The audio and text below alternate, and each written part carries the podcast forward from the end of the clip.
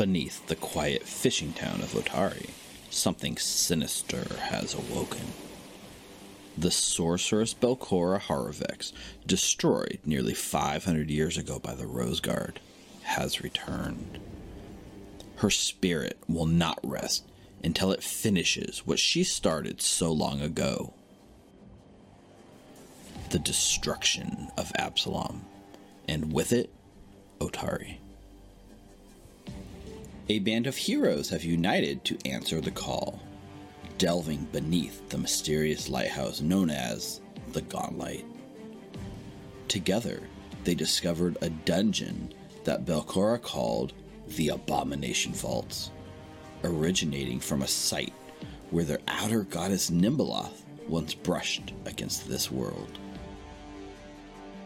During their adventures, the heroes have managed to dispatch cults dedicated to the Ghost Queen, the self appointed guardian of the lighthouse named Volluk, a flesh warper conducting strange experiments in his laboratory named Jafaki, and most recently, a contract devil named Urevian, general to Belcorra's armies, now sent back to the Nine Hells.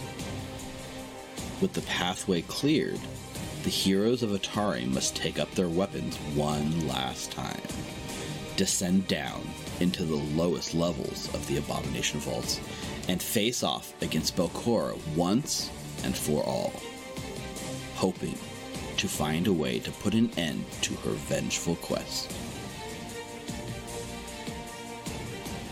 Will the heroes succeed in their task? Or will they, like so many before them, finally succumb to the eyes of empty death. The camera fades in on the heroes of Otari, sleeping through the night in some bunk beds in a guest room within the drow city of Yldaris, deep beneath the surface. The heroes find themselves guests here, while the proposed alliance between this group and the Drow is being considered by the lung- young leader, Quara. She invited you to stay here while she consulted with her seers. And that is just what you have done. Wait. This deep in the abomination vaults, you are feeling the weight of your quest the entire city of Otari, and especially the nearby metropolis of Absalom, both hang in the balance. Belcorra Haruvex, the sorceress once slayed by the Rose Guard in these very vaults, haunts this place again. And for the first time, you have seen her face to face today and survived to tell the tale. For now. Nulara, as your eyes grow heavy and you feel yourself drifting off to sleep, you become keenly aware of the whispers surrounding the room. Your head still feels cloudy from the day's events, hoping a good night's sleep may resolve it. But it's hard to sleep with the whispers following you. Bang, bang, bang. A knocking at the door wakes you up from your sleep you hadn't even realized you were in, as the unlocking sound from the outside echoes in the silence. Shortly, a door opens, and a young drow woman and a young drow woman dressed in fine armors appears. Come. Quara summons you to the meditation cavern. She stands there, the hand on the hilt of her blade, watching your moves carefully as you move to stir awake. I don't. I think the body language speaks for itself here, right? Okay. yeah. Bathroom. okay. She leads you through the dark hallways, past the forge in the meeting room, before two guards standing outside a large set of double doors, each one opening one of the doors for you. The scene beyond is breathtaking. This massive cavern looks left in its natural state, and in those gray stone rock, veins of crystals glow, clustering, or glow and grow, clustering into massive formations that jut out of the smooth surroundings into sharp decorations. Shades of pearl white, dark purple, glimmering blue, and brilliant scarlet all mingle here to create a beautiful, peaceful spot. A shallow pool of water sits at its very center. Its bottom and sides filled with those same clusters of crystals growing on the wall. Across, standing here in this chamber with a smile, is Quara. Flanking on each side of her are two hooded figures whom you saw earlier in the day her seers, twins, both silent but ever watching. Quara looks up. Thank you, Salesa. You may leave us. The angry looking drow who escorted you nods and makes narrow eyes at Halarmony and Mukta. I will be right outside if you need me, she says in Elvish. She strides out of the room, and the doors close behind her. Thank you for joining me, she begins in Elvish. She looks to one of the seers and gives a little nod. As she does, one of them begins casting a spell. Clathor here is going to cast a spell to make sure that we can all speak and hear one another properly. For those of you who don't speak Elvish, as this spell washes over you, her words begin to become clear and make sense in your mind so that you can understand her by the end of the sentence. You can all now understand and speak Elvish. She gives a smile. Tensions were a bit higher than I liked earlier. But my seers here foresaw you coming in a vision they had. They gave me your descriptions the boy with the silver tongue, a woman sworn to protect the others, a criminal desperately trying to er- erase the sins of his past, and an elf out of his element straddling two worlds. They saw the threads of fate being woven and told me our fate as a people are entwined within your quest. Between you and me, I don't typically believe in this fate mumbo jumbo. And yet, here you are. She pauses for a moment, considering you guys as a group. Tell me the truth, please. What are you hoping to accomplish here with your quest against Belcorra? I, uh, Mukta will look towards Hal if he's not going to speak. Uh, we're, uh, we're, we just want to defeat her, see her vanquished, um, protect uh, the people above. Huh? But And why? maybe- Why? Do you not want to protect your home here? More than anything.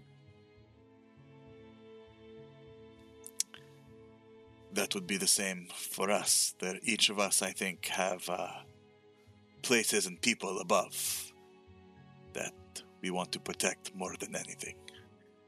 And if that anything means defeating Belcorra, then uh, that's what we'll do. I'm going to be very honest with you. Yldaris ex- only exists at Belcorra's pleasure. It was here when she first created her vast dungeons. At the time, my grandfather was its leader. Belcorra made allies of several groups, including the Drow. the Urdefhans to the west, and the deep gnomes above, who have since embraced undeath. To each of us, she gave a large magical lens with strange powers. For safekeeping, I believe. Ours was known as the Ochre Fulcrum lens, and it could manipulate emotions. But there was more to the lens. My grandfather told my father, Larothals, who became Yldaris' leader after him. But my father never told me their secrets. She sighs, turning and kind of like idly, running her finger along her crystal. You see, like, her shoulders slump a little bit. I was never meant to lead. My older sister was to succeed my father. They both embarked on a secret expedition a few years ago on an island in the Great Lake. And the Urdefhan warlord Khurfel caught and killed them. She kind of turns, looking in your direction. Their expedition had something to do with that lens, though, I believe. And I suspect that my father had it with him. Perhaps he hid it someplace. Perhaps Khurfel took it. I don't know. What I do know is Belcorra came to me as a ghost shortly afterward. She insisted that I renew my grandfather's vows and that I swear Yldaris' support and aid in the surface invasion that drives her even in death, the very one that you are here to prevent.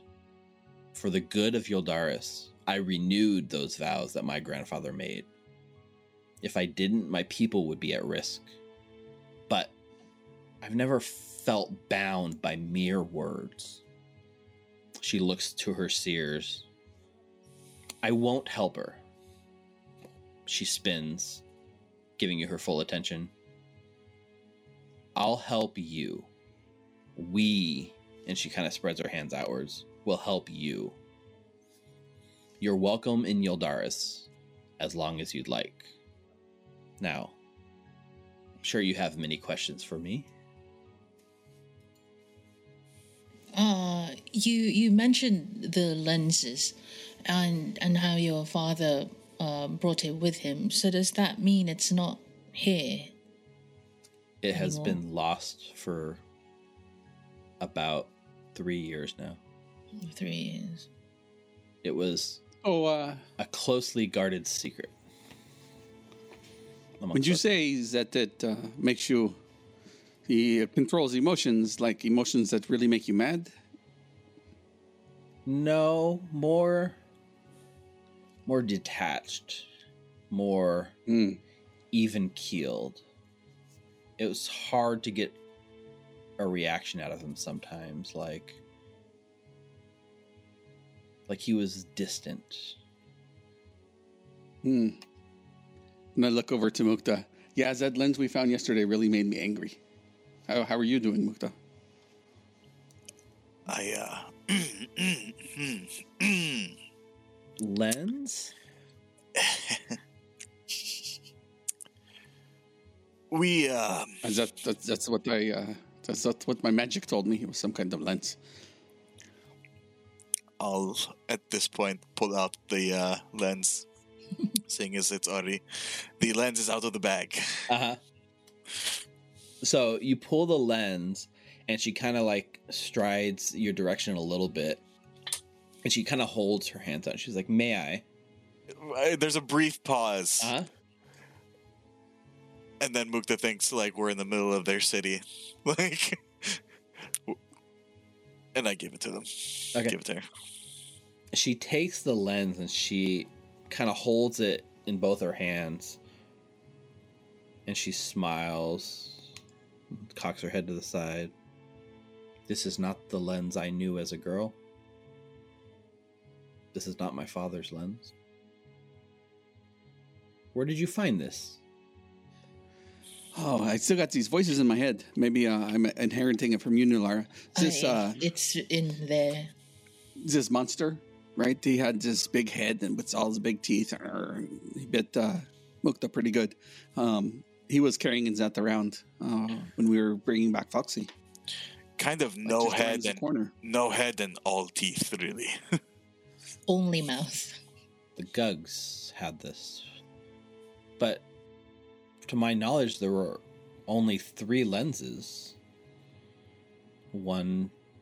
Oh, she kind of looks down. She's like, I wonder.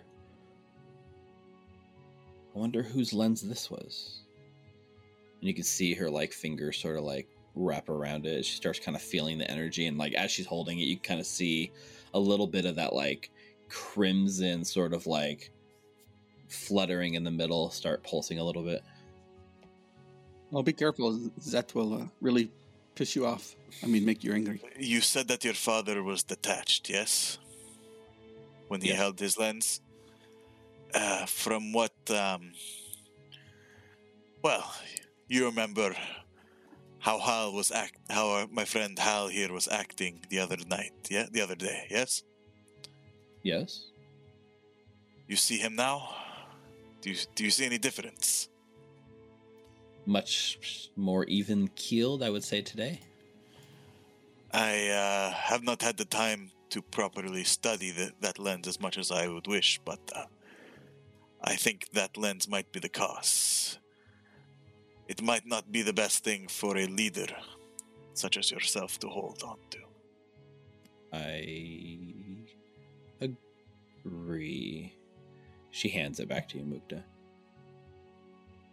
Besides, this one is a lot smaller than my father's.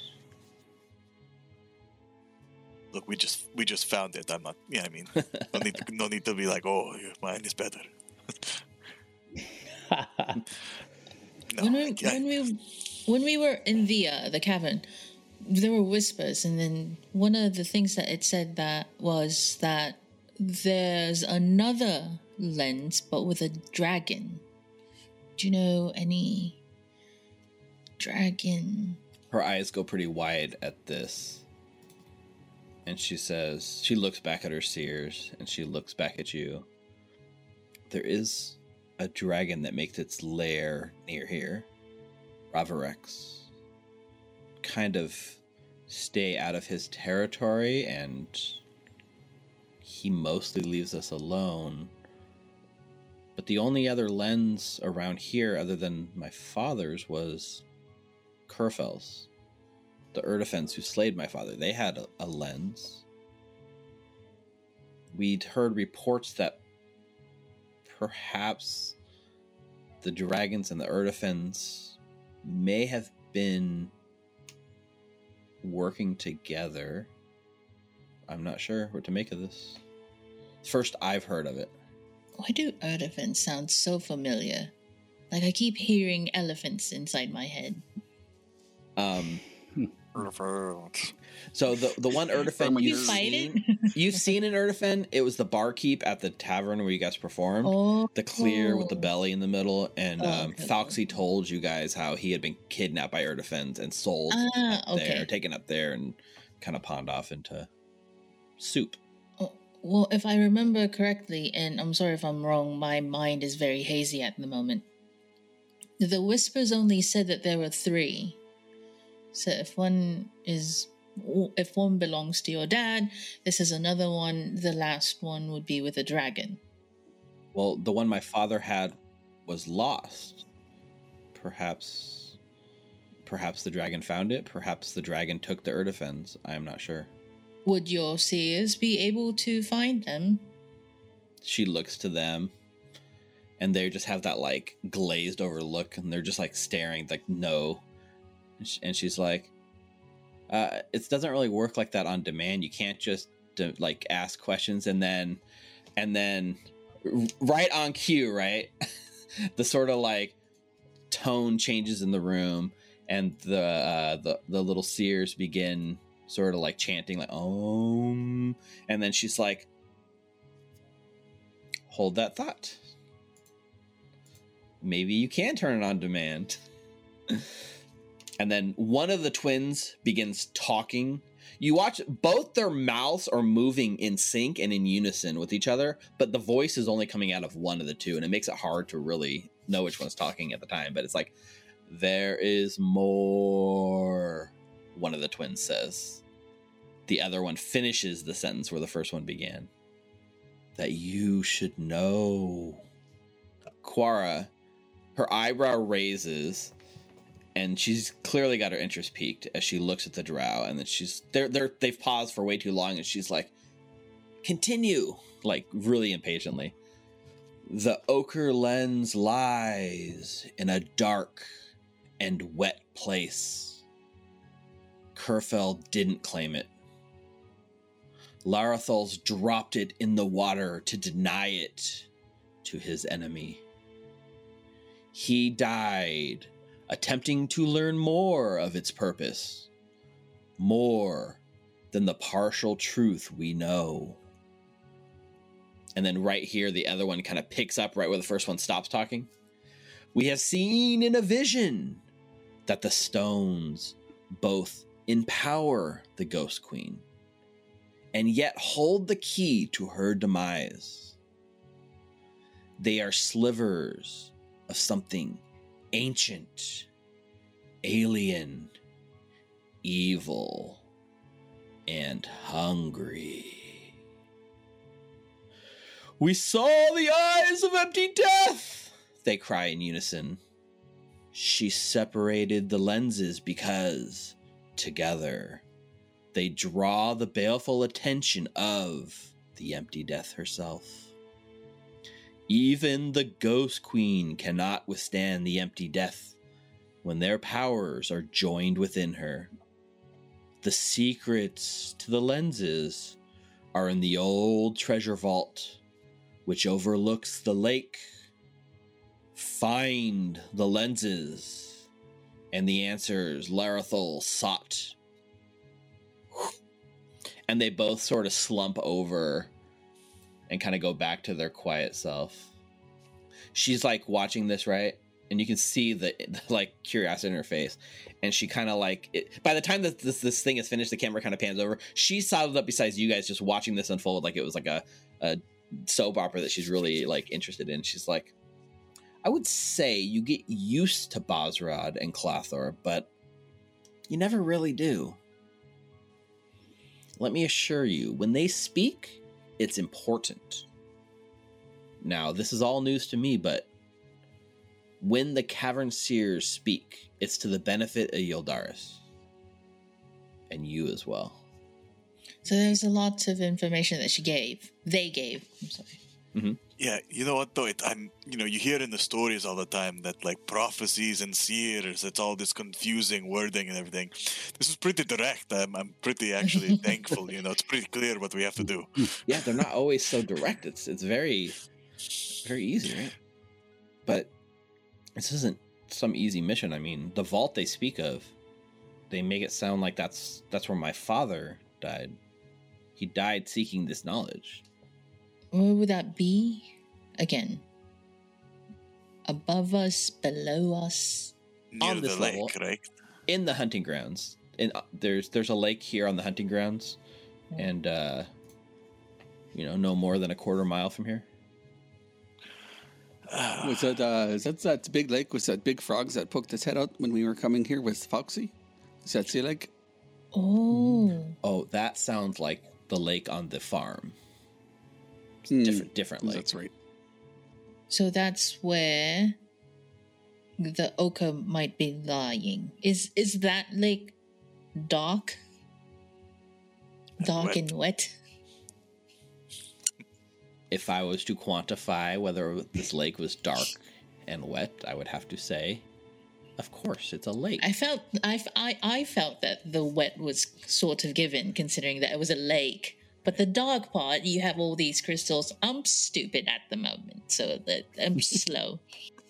Well, my father did take the lens to the vault. I be- I always believed he took the lens to the vault to learn more of its secrets, and if what they're saying is true, he might have dropped it in the lake. So where is the lake at? Can you uh, give us some directions? Wow, how to find you guys it? are go getters, aren't you? Like, you know about the lake, and you're just just ready. I mean, yeah. If you if you want to go, I could I could have you. No, we could sit down and talk. No, no. I, I don't just- think I've. I'm no Laura. I couldn't understand your name earlier. 'cause I couldn't un- Quora. Quara. Quora. It's nice to meet you. Nice to meet you. Cora. I, I don't mean, you know, we are a very reserved people here. It's usually just about survival and carving out our territory and pushing back against those which would do our people harm. It, it's very refreshing to see someone be like, yeah, point me in the direction and send me off. Gotta say, is, is are all surface dwellers like this? Well, I mean, Clovis is a rare gem. Um, your seer's got a few things wrong. I'm not an elf. Um, Clovis could be a could be a criminal. I'm not sure. He hasn't hasn't really told me much about his background, but uh, That's true. you actually get a, a, a slight smirk out of one of the twins. Cora, I have a question. You did say that uh, Ildaris was made because of Belcorra. Did I get that pro- correct? Or My- Ildaris no, owes yeah, itself my- to her? My people were here well before Belcorra. Ah, all right. We we lived in these caverns for millennia, and when she came on her crusade, she, she only spared us because my grandfather made the vows that he did. It was oh, I jo- it was join us or be crushed by us, hmm. and the same arrangement exists technically today. We only exist because she allows us to. And this is our home. We don't want to leave and go somewhere else. as you said, though, when you exist at the whim of another person, you're only surviving. You're not thriving. Right.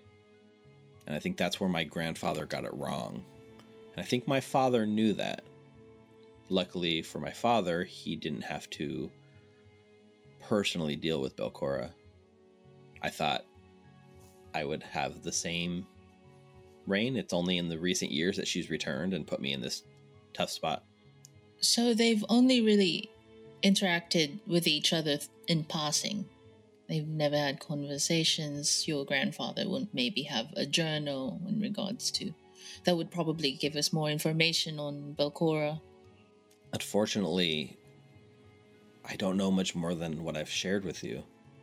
I mean, there are stories like I was never supposed to lead. That was my sister's job. He taught her, he gave her the secrets, he trained her, but they died together in that lake. I'm sorry, I don't I don't know. No, don't be sorry. You're doing you're doing your best. Sometimes the best is all you have. And your home hasn't fallen yet, so you're doing a pretty good job.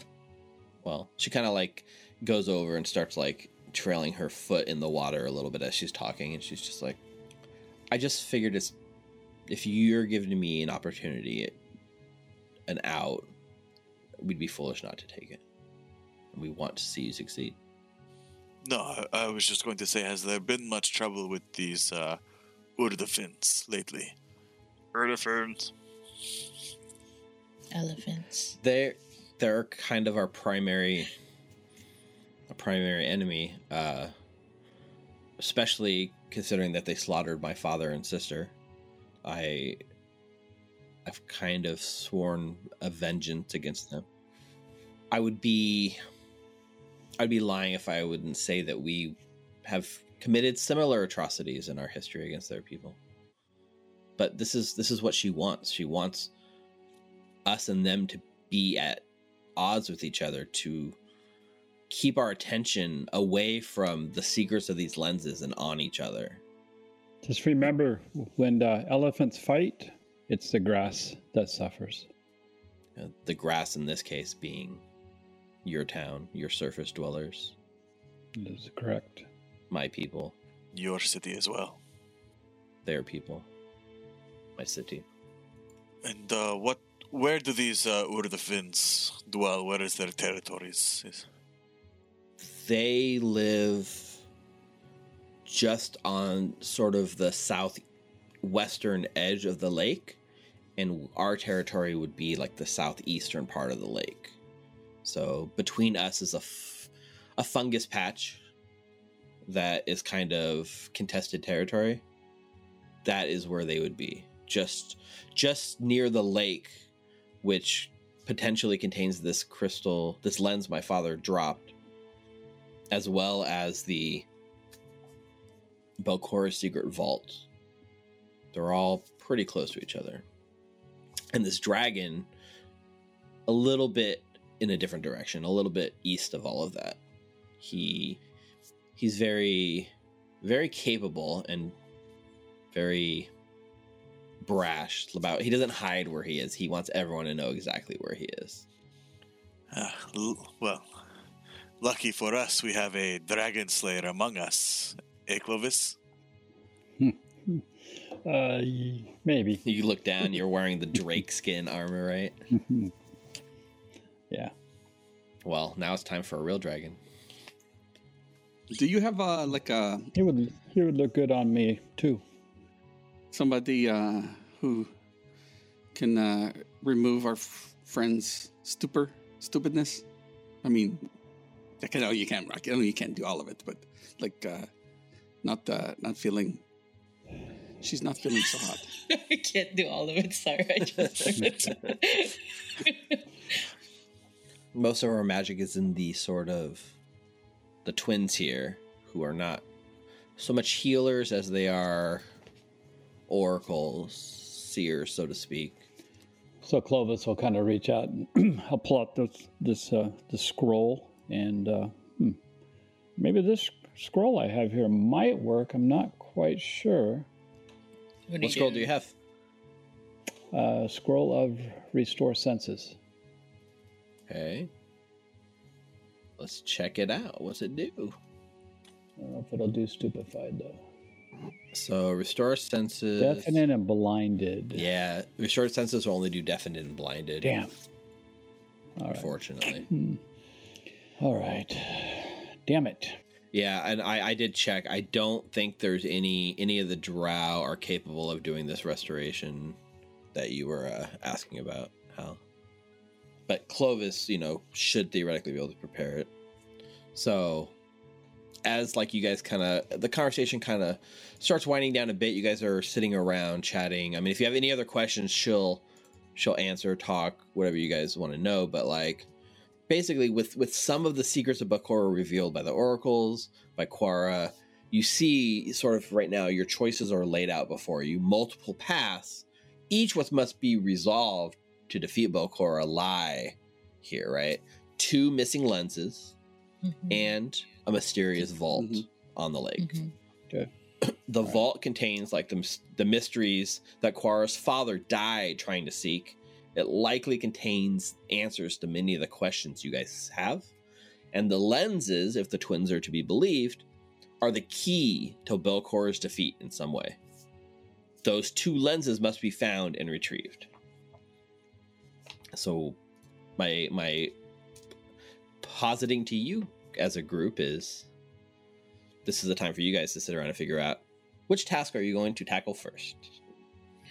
Well, we want to go visit the dragon. I'm not so sure I want to do that right away.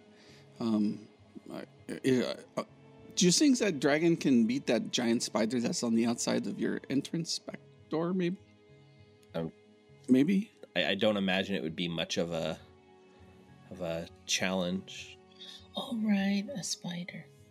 Mm, okay. Um. uh, well, it's either door number one or door number dead. Actually, how? If you'd like, why don't you make a recall knowledge check? Uh, secret recall knowledge check. It can be if you have dragon lore of some sort. Otherwise, you're looking at to know what you know about dragons. It'd be arc- arcana, or if you'd rather use a different lore or a different skill, you'd let me know what you'd like to roll.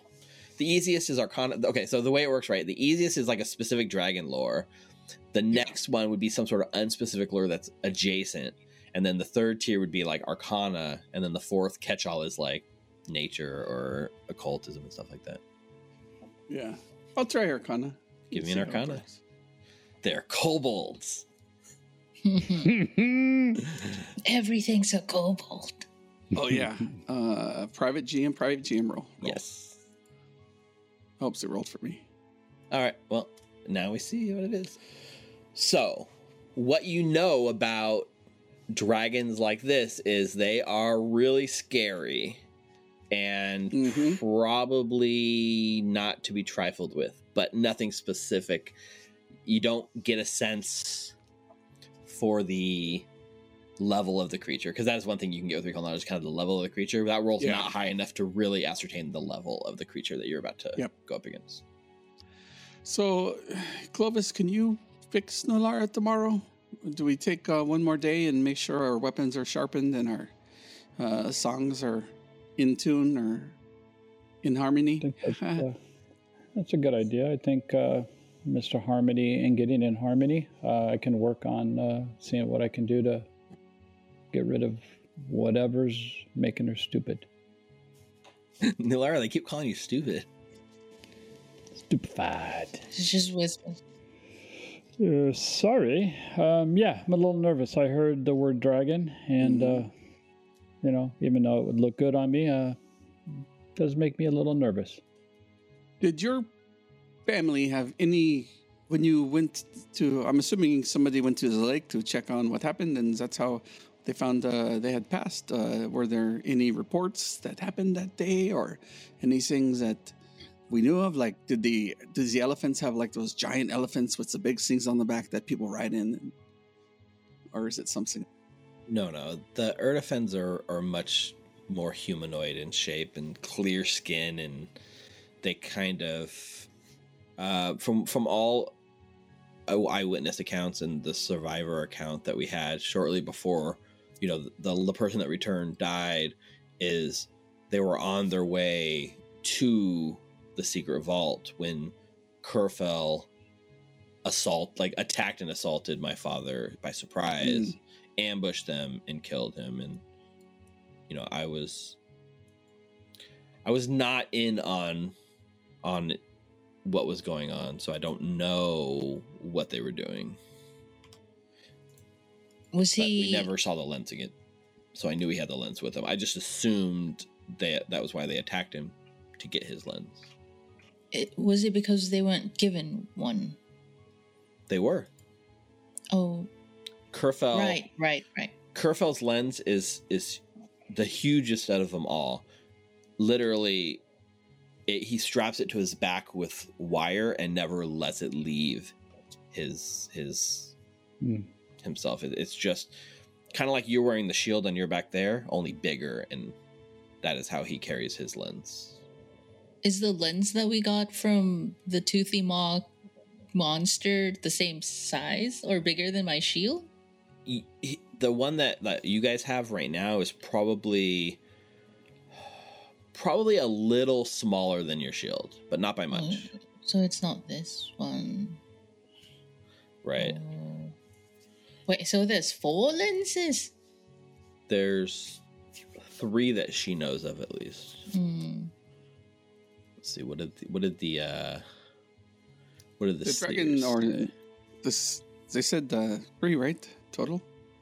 so there's there's the one that her father had which she said was the ochre lens. Mhm. There's this one that you guys have which through your like kind of magic and understanding is the crimson lens. And then Urdefhan's the Car- Khurfel the Urdefhan has what kind of is collectively referred to as the emerald lens. Hmm.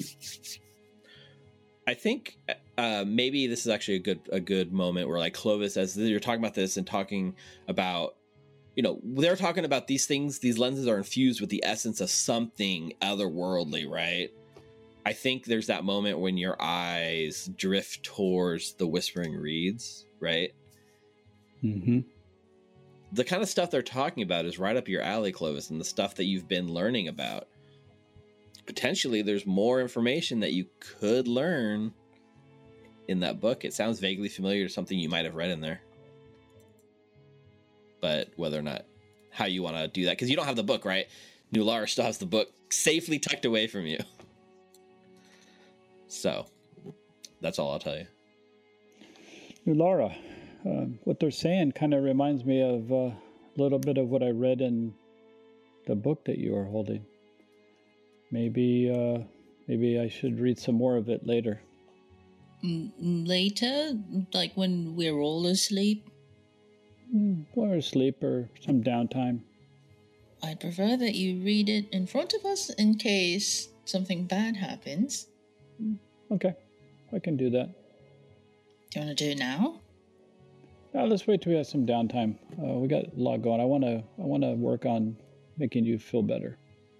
Oh, think that is priority. no, it's just it just sounds muffled inside my brain. It's just foggy. Yeah. So I want to work on that. See what I can do. See if I can uh, get rid of that fogginess. Uh, oh, yeah. Thank you. I would appreciate that. So, if you guys are interested in, as as you proposed, how it was taking like just an extra day of downtime to sort of cast the what what is the spell called? Like restoration or something like that. I think it's called. I don't remember what it's even called. And to remove the stupefy condition, and then still like do anything like just have a whole day of downtime to prepare, then that that could work. I mean, there's so there's no hard timetable necessarily that you guys are aware of other than you know you know that Belcorra is active and, and nearby, right? That's that's about it. Right. Okay. So if you guys want to spend some Is downtime, there? you guys let me know. All right. Is, is there a time limit on the the restoration? For me to be able to uh, do it? Uh, so it's just an hour, a couple hours. It's a second level spell, and it just takes one action. I think. I mean, look at the spell. I don't know exactly what it says. So restoration is a second level spell, one minute casting time. So not it's not quite one action, but it's one minute of casting time, and Okay. it should just remove it. All right. So we don't need a lot of time. Yeah, if you took one extra day, you'd be able to remove that and still have all your resources going into the next day. So if that's what we want to do, then that's fine. We have a montage scene, which includes you preparing the restore spell, restoration, casting it on Nulara, which does sort of remove that curse. So I like to imagine you guys do it here in this cavern with this like water, you know, and like kind of submerge yourself in the water and like just pull the like whispers out of her head and they kind of like disperse like shadows into the crystals that get like absorbed. But beyond that, what else happens in your guys' downtime day montage? And Nulara, Yes. uh, how much? I mean, you. I know you're pretty strong, but you're carrying a lot of our stuff. Um, how much more could you carry? And you notice Mukta's been pretty slow this entire time we've been in this city because I am encumbered. Well, I mean, they took all your weapons and armor, so We still don't have it? but- No, Yeah, you're light. Yeah, you, you're still definitely not armed. Although, you know what? After that night when she makes you allies, she would let you guys get your stuff back. So during the montage, part of the montage is all the stuff being given, and then we can go from there. Okay. okay. well, with everything, I could still carry a bit. Like, how heavy of I, I pull out the like an lens. equipment do you have? The lens. Okay. How big is that again? Uh, it's one bulk, I believe. This Oh, one is sure. one bulk, yeah. Yeah, not a problem. I'll put it on the party loot. Before we leave Cora, can I just say, Cora, Yes. we sounded. I just realized how calloused we sounded earlier uh, while we were making plans for what's next. I just, um. On behalf of the rest of the party, I'm sorry that you lost your family and that you're left with this responsibility. She actually seems genuinely surprised that you would even care. You know, like, do you honestly care? I mean, we've just barely met. loss is loss. I've heard somewhere that, you know, grief is the perseverance of love.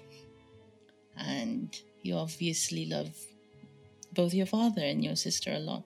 And since you have to lead, you're not able to, I could only assume, you're not able to grieve for them properly. You're not wrong.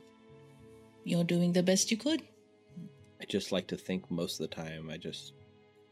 I think, what would father do? It's like I, I feel like I'm not me, I'm just an imitation of what I thought my father is. Does that make sense? It does actually. This is- I don't know. This is this is the first time I feel like I'm not 100 percent sure my father would agree with me backing you guys as a group. You know? but isn't it exciting? You're making a decision for yourself. Exciting, maybe terrifying, absolutely. Because if I'm You know, wrong and you guys fail, you know, we're gonna be slaughtered. Sometimes you just need 20 seconds of courage to do something that's terribly scary. Because at the end, more often than not, those things are the most satisfying. So hopefully, we satisfy this risk that you decided to partake. I hope I've made the right decision and I mean with your guys' go get 'em attitude, I I feel like I'm putting, you know, I'm back in the right spider here. Oh, no, don't jinx it. The last time someone bid us good luck, we had a hard time. Okay. Mhm. So Do your best. break a leg? I'll take The it. last time somebody bit uh, Mukta, he almost died. Thank you. I'm gonna leave now. Thank you for teaching, having your CS teach me a new language. Okay, bye. It's it only lasts like uh, like an hour or something like that. I forget how long it lasts. It doesn't last forever. It's just like comprehend languages spell. So Oh, no. eventually it goes away, but they can cast it as needed. Um, also, speaking of bulk, Clovis is also over encumbered right now. Ah, Am I- party loot. Wait, so if I if I put the crimson lens on me, would would I automatically attune to it since it's on me? So, in order to be attuned to it, um, it has I to be it has to be in contact with you in some way. Like it has to be held in your hands Oh, or somehow worn on your body. This one is one bulk, so it's not tiny. We're not talking like a little stone on a bracelet or something. It's pretty hefty. But if you guys can get either need a free hand to carry it in or get creative and find some way to like mount it to yourself, you know what I mean? Like they talk about Khurfel who straps it to his back and wears it like a shield strap to his back and his is huge, right? Can I put it? I can't. It won't fit in my backpack. Huh? It's what a bulk. It can fit in the backpack. It takes a whole bulk up, but if you have it in your backpack, you can't be invested in it and gain the benefits from it. In order to gain the benefits from it, you needed to be in contact with yourself. And one of the actions with it is to, if you touch it and grab it in your hand, then you can use some of its powers. So depends on what you want to do to it. If you just want to lug it around, throw it in a backpack. If you want to actively use it, you're gonna want to find some way to to wear it or carry it. I will put it in my backpack for now while I'm reading this. Okay. Probably sometime during that early that night, Mukta uh, is going to um, excuse himself to an outhouse or something. Uh-huh. Concentrate for a minute Mhm. and turn into a rat. Okay. So you, you slip into an outhouse, and then with the look concentration, what does it look like as you transform from a Soki into a rat? So, kind of these uh, tannish, like golden brown wisps of smoke kind of start. My fur kind of starts turning into that wisps of smoke, Okay. and then suddenly my form it turns all into this kind of all smoke, and then suddenly shrinks down, and then there's a rat, dark brown. And what? Okay. And what would Rat Mukta like to do? just go and kind of scout around the city, see.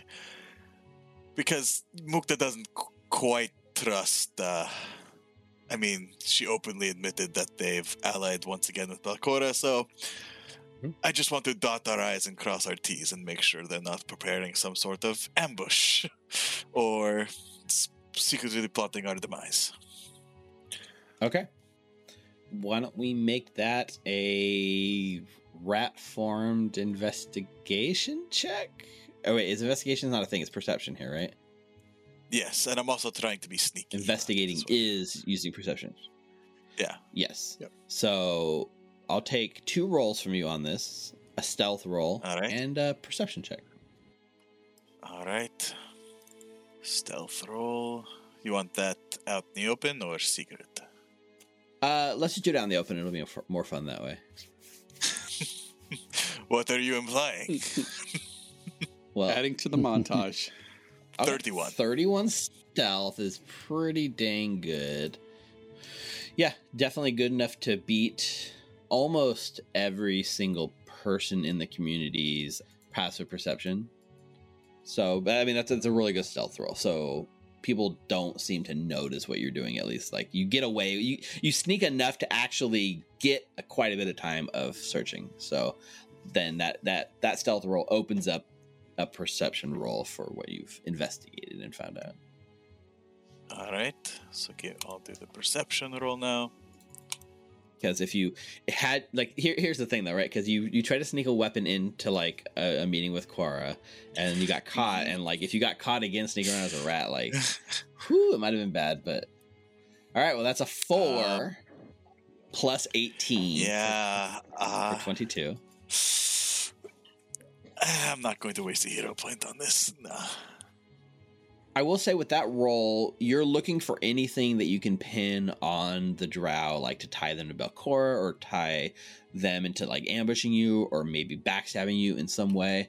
With the 22, you come up finding nothing in either direction. You don't find anything that incriminates them, but you also don't come away feeling relieved in anything. You don't find anything that that pushes it the other way, makes you feel like they're really on your side. A lot of these drow, like in their like private conversations don't seem to trust you guys. There's almost an open sort of not hostility, but like questioning if Quara is really doing the right thing and and not believing that that they should be putting themselves in surface dwellers' hands. Uh, and then even, you know, but that's it's not open, it's not like there's a mutiny, it's Mhm. just talk between people. And that's about all you get with that. All right. All right. Anyone else have a montage scene that they're dying to do? Do you ever get back to like the with a group, Mukta? Yeah, oh yeah, I come back from the outhouse probably like an Oh. hour later. Okay. I'll wait for him. I have a question. Does the rat form last for an hour or is there a limit on it? Um, I don't know. Let me double check that actually. Okay. I mean, I, it doesn't matter. I'm just actually curious personally as Steve. It's uh pest form spell effect. It's just like the pest Actually, form it's only- spell that you can only take. 10 minutes. So I think it's like yeah, ten minutes actually. So after ten minutes, I come back.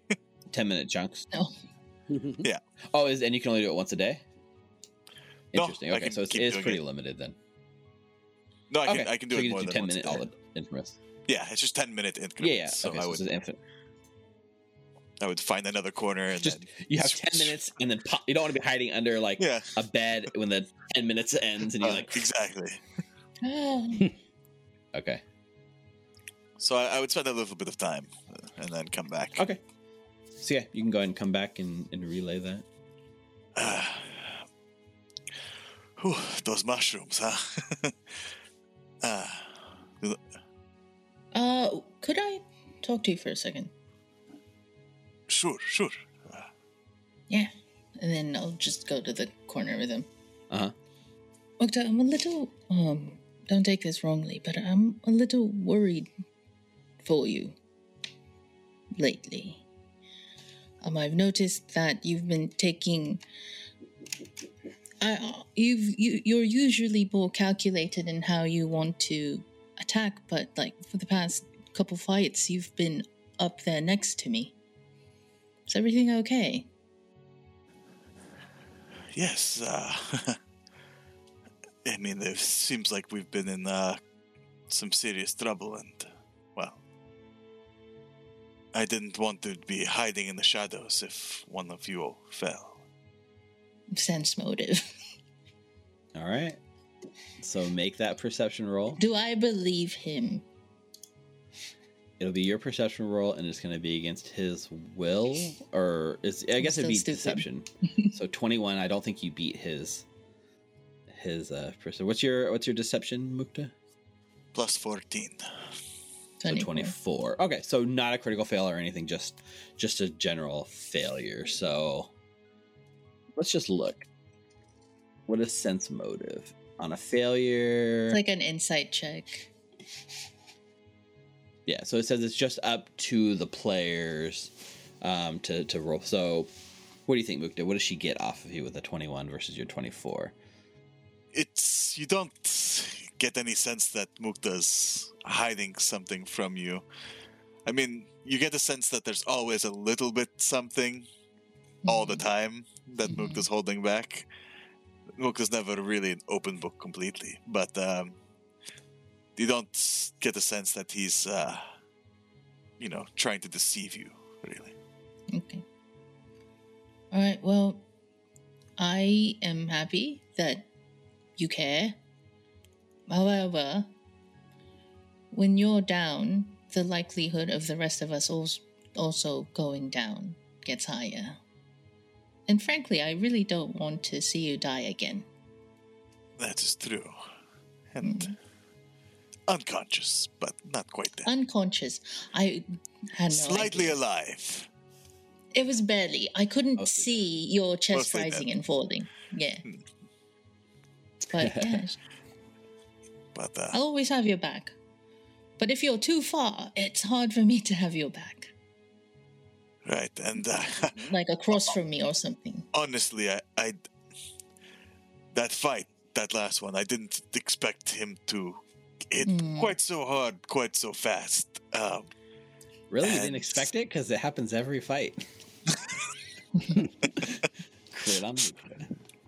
but uh, Mhm. I mean, maybe,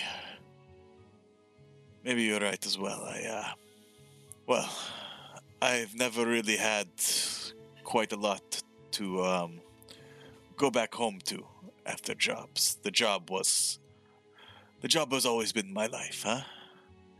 Uh, but maybe now it's a bit different, and I have to look at things a little different.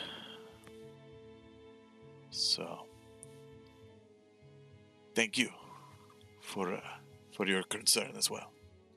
Of course. That's my purpose. That accent still throws me off. I'm telling you. I'm still trying to get used to it. But it feels comfortable a little bit.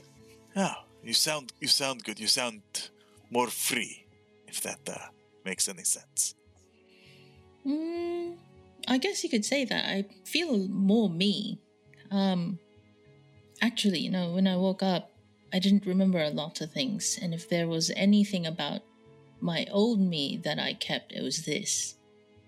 So the fact that I could use it again, it's crazy because usually when you get reborn, from what Ancora told me, you lose everything that you had from your past life but she was generous enough to say that I was given the chance to keep this.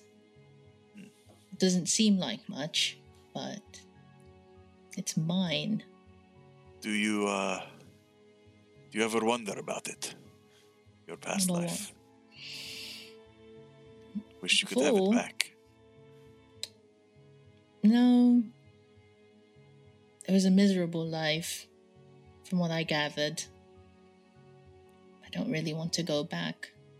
More so now that I'm actually, I wouldn't say happy because the circumstances that we're in now isn't happy, but I'm comfortable. Every day doesn't feel like a threat. I have reason to wake up every day. I don't think I ever had that before. Having a mission always helps, huh? Yeah, I think that's probably why I was so concerned for you, because I had a feeling that you were being reckless, that you were just trying to throw away what you already have. And maybe there's a, a, a, a bit of me. No? I mean, I've always Change could be thrown scary. myself. Yes. I've always thrown myself completely into my jobs, into my work. Ah. I've never had to worry about my own safety because if I died, then that was on me. There would be. There was no one uh, waiting for me when I got home. Some old habits are hard to break, but uh, I get you entirely. When you've lived alone for so long, it's hard to consider that there are other people that actually care. We need reminding, you and I. why don't we uh, make a deal, huh? We'll remind each other when we see the other slipping. All right. I would give you the telltale of mine. If I start being quiet, like just really inward, slap me out of it. Because that means I'm planning already that I'm going to leave. I, I, I might just, you know, kind of hit your thigh. My you're a bit, knee? you're a yeah. bit tall. Sure. Yeah, All Uh, right. Now I like that deal. sounds good. So, right, so we got to introduce this book to Clovis now. He Yeah. says he might find something in it. so I think that's probably the last scene we get, right? We kind of crossfade from here to you guys as a group, I presume, like kind of like the book's out, the Whispering Reeds, this like like human skin bound tome with the mossy skull face, you know, wrapped. The pages are like ancient. Every single like one of you is like can just feel like the power and the charisma radiating off this object that kind of wants to suck you in. Clovis is kind of like turning the pages, and um, you come across entry on what are known as the fulcrum lenses, Clovis. And you thought maybe you remember something like this because you know you guys had been thinking about lenses before, so it was always on the back of your mind. But now you know Right. exactly what it is. And as you turn, you see uh, these fulcrum lenses are actually housing for slivers of Nimbaloth's essence directly. So this lens that you look at, and there, there's drawings of them, right? There's four of them in the drawings, Okay. not three, but four. There's the Four, okay. crimson, which is what you guys have, and the the ochre, which is slightly bigger, the emerald, which is huge, and then the smallest of all is known as the Ebon fulcrum lens, which up till now nobody has even made reference to or talked about. It's the first you guys have really seen about it. But each one of these is built to house part of Nimbaloth's essence. So you are literally carrying with you a piece of Nimbaloth within your lens. And the stories go that each of the lenses possess a different and powerful ability. Though the book doesn't tell you what those abilities are, it just makes reference to the holders of those can channel Nimbaloth's energy and use it to unleash great power upon the world. But there's a warning here which says that the the, the lenses are dangerous if kept close to each other. And even the most devout of Nimbaloth must never bring all four lenses together at once. Because using these powers draws Nimbaloth's gaze, draws the eyes of empty death upon you. And if somebody was to somehow harness the power of all four, well, the stories say that Nimbaloth would take notice of such an event and leaves it at that. It just says drawing Nimbaloth's scrutiny is inviting destruction upon yourself. So it does sound like also now there's a fourth lens out there. Yep. Hey guys, uh, the book is uh, telling us there's four lenses, not three, and um, basically says uh, make sure we never put all four together. Uh, very dangerous. Wait, never put them together. No, keep uh, never have all four lenses together. Don't but if we the need them to. Yeah, because we're ghost punchers. We're ghost punchers. We can't cross the stream. but if we needed to defeat Belcorra, th- did it say how the lenses actually help defeat Belcorra? Uh, no, I, I didn't didn't say. I kind of stopped reading. I was starting to. Uh, I think it did. did it? The warning itself. It could be a warning for anyone who might use the lenses, but it could also be a uh, Mm. a double-edged sword. Yes, Wait, so we give her the lenses? Makes sense. even she could not stand up to this uh, Nimbaloth. Yes, She probably couldn't resist having all those lenses. ah, Uh, interesting, Mukta. maybe I don't. I think it'd be more difficult than that. I think she kept them separated for a reason. Otherwise, she would have kept them together long ago. Very true. But very uh, true. if we can somehow force her or trick her into having all four at once, Hal, you spent some time invested with this lens, Good right? plan. Like part of the day Mhm. yesterday. And you know that it has this power that if you touch it, you can kind of absorb a little bit of the power into yourself. Similar to the way that creature used it against you guys. But in your studying of the object and your connection with it, you kind of realize that the lens did have this second sort of ability built into it, um, which kind of felt like you could not only absorb the power into yourself, you could force that power into another creature. If you were to make contact with that creature to the lens, you might be able to force some of that energy into somebody else, even against their will. And Mm. this ability is reflected on the magical item, and I think the person that has it right now is Nulara, right? So if you look, there's two activate abilities on this item. The second ability is a possession where you literally possess somebody with the spirit of Nimbaloth. You take the magic of the lens and you Ooh. force it into something else. Interesting. Hmm. I don't know. Maybe Well- maybe I can slip it into her pocket. I mean, if the emerald one is as big as they say, I don't know how I'm going to do that unless anyone else has any other ideas. I'll tell you that the the emerald one has three bulk. That's how big it is. You can uh, like use your hands and you can like force it to, on, into somebody else. Makes sense. So uh, it takes a while to get there, right? Like the drow can kind of point you in the right direction. They can sort of get you ready to um, lead. Once you find the giant lake that they point you towards, you're on your own, but it's pretty easy to find the lake, right? Like it's it's a huge lake. Unlike the lake in above, which was kind of covered in this mist, this perpetual mist, here it's sort of like choppy water, almost like shoreline water a little bit um, but you know the draw provides you with like a little rowboat and the four you can pile into this rowboat and sort of row yourself across this lake.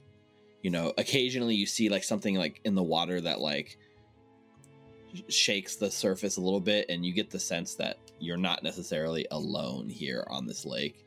And you know it kind of comes to you in the realization that this is the lake that Quara's uh, father Larathel died on and you know that somewhere within this lake is probably this lens that you guys are looking for.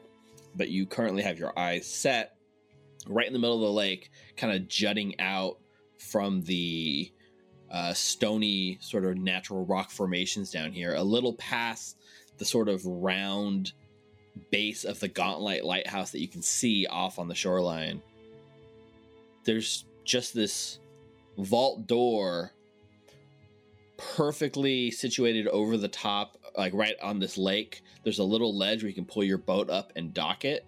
And as you get closer, you can see the ledge thick with lichen and it's it's wide enough that you can get onto it but just barely you can just barely find balance as you kind of like ed- edge your way up towards this vault door and a simple iron vault like door with metal handle and a keyhole leads into the vault. And I, I guess we can rewind time a little bit because there's this sort of montage as you guys are rowboating, traveling with the drow, preparing for the day. You guys had said there were some things you're going to do to prepare for the day, right? For instance, casting Barkskin, was it, Nular? Yes. Uh, when we're like close to like five minutes away from the vault, sorry, I just reviewed it. It's only 10 minutes. The duration is 10 Oh, it only lasts 10 minutes? Mm-hmm. That is unfortunate. Mhm. So you you don't want to use it. You want to wait until you get outside the vault, and then so like we pull up in the boat, and then you hand you pull the scroll out because you can't cast it, right? But you can have Clovis cast the spell on your behalf, right? Yes, please. And Clovis, you unroll the scroll, and this isn't a spell I think you've used. Maybe you have. I don't know, but you're able to read, and as you read off the spell, the like words and ink and magic burns out of the paper, and it disappears into like a puff of flame as you cast Barkskin on Nulara that lasts for ten minutes.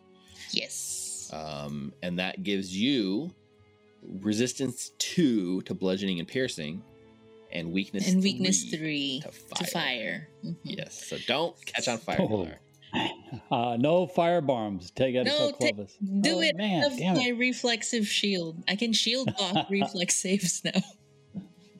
that's that's pretty cool. So you do this right before you guys get off the boat, and I think maybe even like you guys are back there doing this last thing as you know Hal and Mukta hop off the boat. Mukta's first up to the door because Mukta, a, it's a treasure vault. Who knows what's in there? But B, Mm, you're always like on the look for traps. hmm So this is you kind of passively giving this door. It looks like you, you know, the the hardest door you've ever had to pick in your life was to Jafaki's laboratory, and you tried Mm-hmm. doing it, and it didn't quite work out the way you had Almost. wanted. right. Almost. Almost.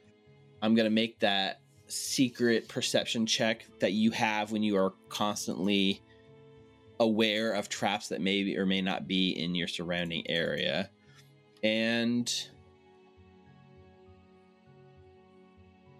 Would I want to use a hero point? No, because as you pull up to this thing, you find a trap, a passive trap on this door. Round of applause, ladies and gentlemen. We're 22, 33 episodes into the series, and I your finally found a trap. your level one Nice. feat kicks in.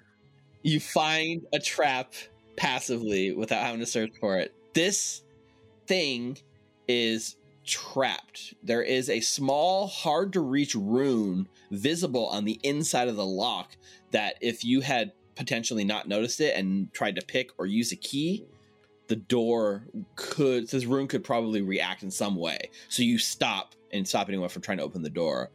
And you found this trap. You found this rune, but you still need to do something about it. So what would you guys like to do? All right. So um, I know in that uh, the other game that uh, you can disarm magical traps Uh-huh. even if, without magic. Yes. Is that the same here? Yes. So the the ability to disarm something is kind of rolled in. So even though it's a magical rune of some sort, it's a magical trap. It's still a mechanical trap. It's still something that you as a thief can disable. So it would just take you you you have um so let me ask you this. What is your rank in thievery? I believe I am train uh, expert. Expert. Yes. So, if you are expert and not master, the unfortunate thing here is that you, this being able to disable this is beyond your skill level. You know off the top of your head that if you were to, you couldn't even attempt to disable this unless you were a master in thievery. Well, you know, Mukta became a master in stealth because there's no traps in this dungeon. So what do I need thievery for? Exactly. so, uh, the other ways that you know in your trained experience are to A, since it is magical, you might be able to have somebody use to spell magic to counteract this magical effect if anyone has that spell. Or, you know, the fact that you have seen it, um, if you can find some way to open the door without standing directly in front of it, like you know, it, the blasts or whatever the thing might do is probably echo out, but it might miss you if you you know get clever about how you open this. But the problem is, how do you open a locked door, right? Uh, you know what? You rolled a 33 perception.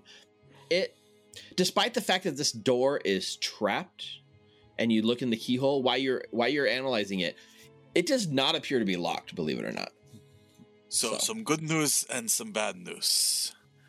The door is not locked. It is, however, trapped. And Hmm. quite ingeniously, if I might say so myself. Uh, I don't usually uh, admit to such things, but it is um, a bit beyond my capabilities to disarm, unless unless someone can disable magic completely. So Clovis pulls out his backpack and I go, hmm. I have this little s- s- scroll here that uh, I can dispel magic. That would be That's exactly what we need. That is coming come in handy here. I here. didn't think I would ever uh, use this. so I've just been carrying it around. All the Awesome. level one, level two stuff. yeah, it's coming back to to pay off, right? Mhm. Yeah, yeah, for sure. I was looking at your character sheet too, Clovis. Note that I saw that you had put rest, restoration and, and cast it, but we waited another day to go out. This is like We the did? next next Okay, day. So go ahead and take that spell slot back and Yep. prepare whatever you want inside of it. okay. Okay, so unlike the other game, as it was so aptly said, a dispel magic is not automatic here. So you are casting a level two scroll of dispel magic. So this spell effect is actually higher level than that. So what we are doing here is we've done it before. It's called the counteract check, which means you, Clovis, are using the the dispel magic spell allows you to sort of counteract this spell's effect. The spellcasting ability modifier plus your spellcasting ability proficiency bonuses plus any bonuses and penalties that specifically to cast. So yeah, so it's basically like making an attack roll with your spell. So Clovis, as you cast this and the spell, shoo, make a, you know, a nature check, nature a spell attack roll. Okay. We'll do. So that should be plus 19 for you. That's a three on the Wow. dice, plus 19 for 22. I will use my hero point. Probably a good idea. So let's let's re-roll that. see. All right, that takes it to 12 on the dice, 31 total. Much better. The counteract DC, now that you've rolled, I can tell you, is 28. So this is a success. So Okay. the good hero scroll, point. Good hero point. good hero point. The scroll burns up. yeah. Uh, oh, crap. Oh, I just read counteract. Uh, I already said it, and I don't want to slow this down anymore. A success is technically so. Technically, because this is a second level spell scroll, it can a success only shuts down a spell effect one level higher. In this case, uh, a level three spell effect. But this spell effect is actually higher level than even that. And even if you fail, you can counteract if it's your level or lower. So it's it's a little different than I thought, but good enough because Okay. I want to get the game going. So spell goes up, the rune fizzles out, and you have successfully removed the neckbeard blast tumbler. Thank you, neckbeard. It's like neckbeard blast. as he like fizzles out of existence. Yeah, I shaved and- my neck. and yeah, Clovis, you successfully disarmed this. So we've we've ate into like a couple minutes of your ten minute timer, Nulara. Uh, but only like a minute or two. You still got nine something minutes left. So yeah, with that done, the door seems cleared. Mukta, it's unlocked. I will open the door, and, and as I usually do, take a step for the rest of the group to go in. Yeah, here this is already a tiny, tiny ledge, right? So it's really hard for people to sort of, you know, get around each other. So like you guys are like using the boat awkwardly, and Mukta's like hanging on. You're small, luckily. I'm So a mas- I, I'm a pretty good in acrobatics, so Yeah.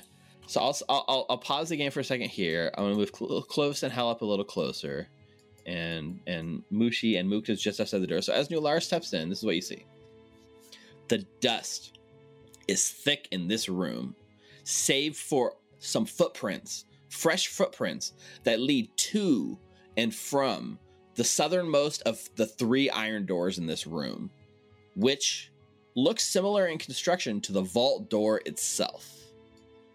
And on the south side of this chamber is a sort of clay, hardened clay statue. And as it's sitting there, kind of like looking down, the face, this face is burned into your eyes, Nulara. This face is one that you will never forget. This thing looks like Belcorra herself. And as you kind of like step in, it the clay begins grinding.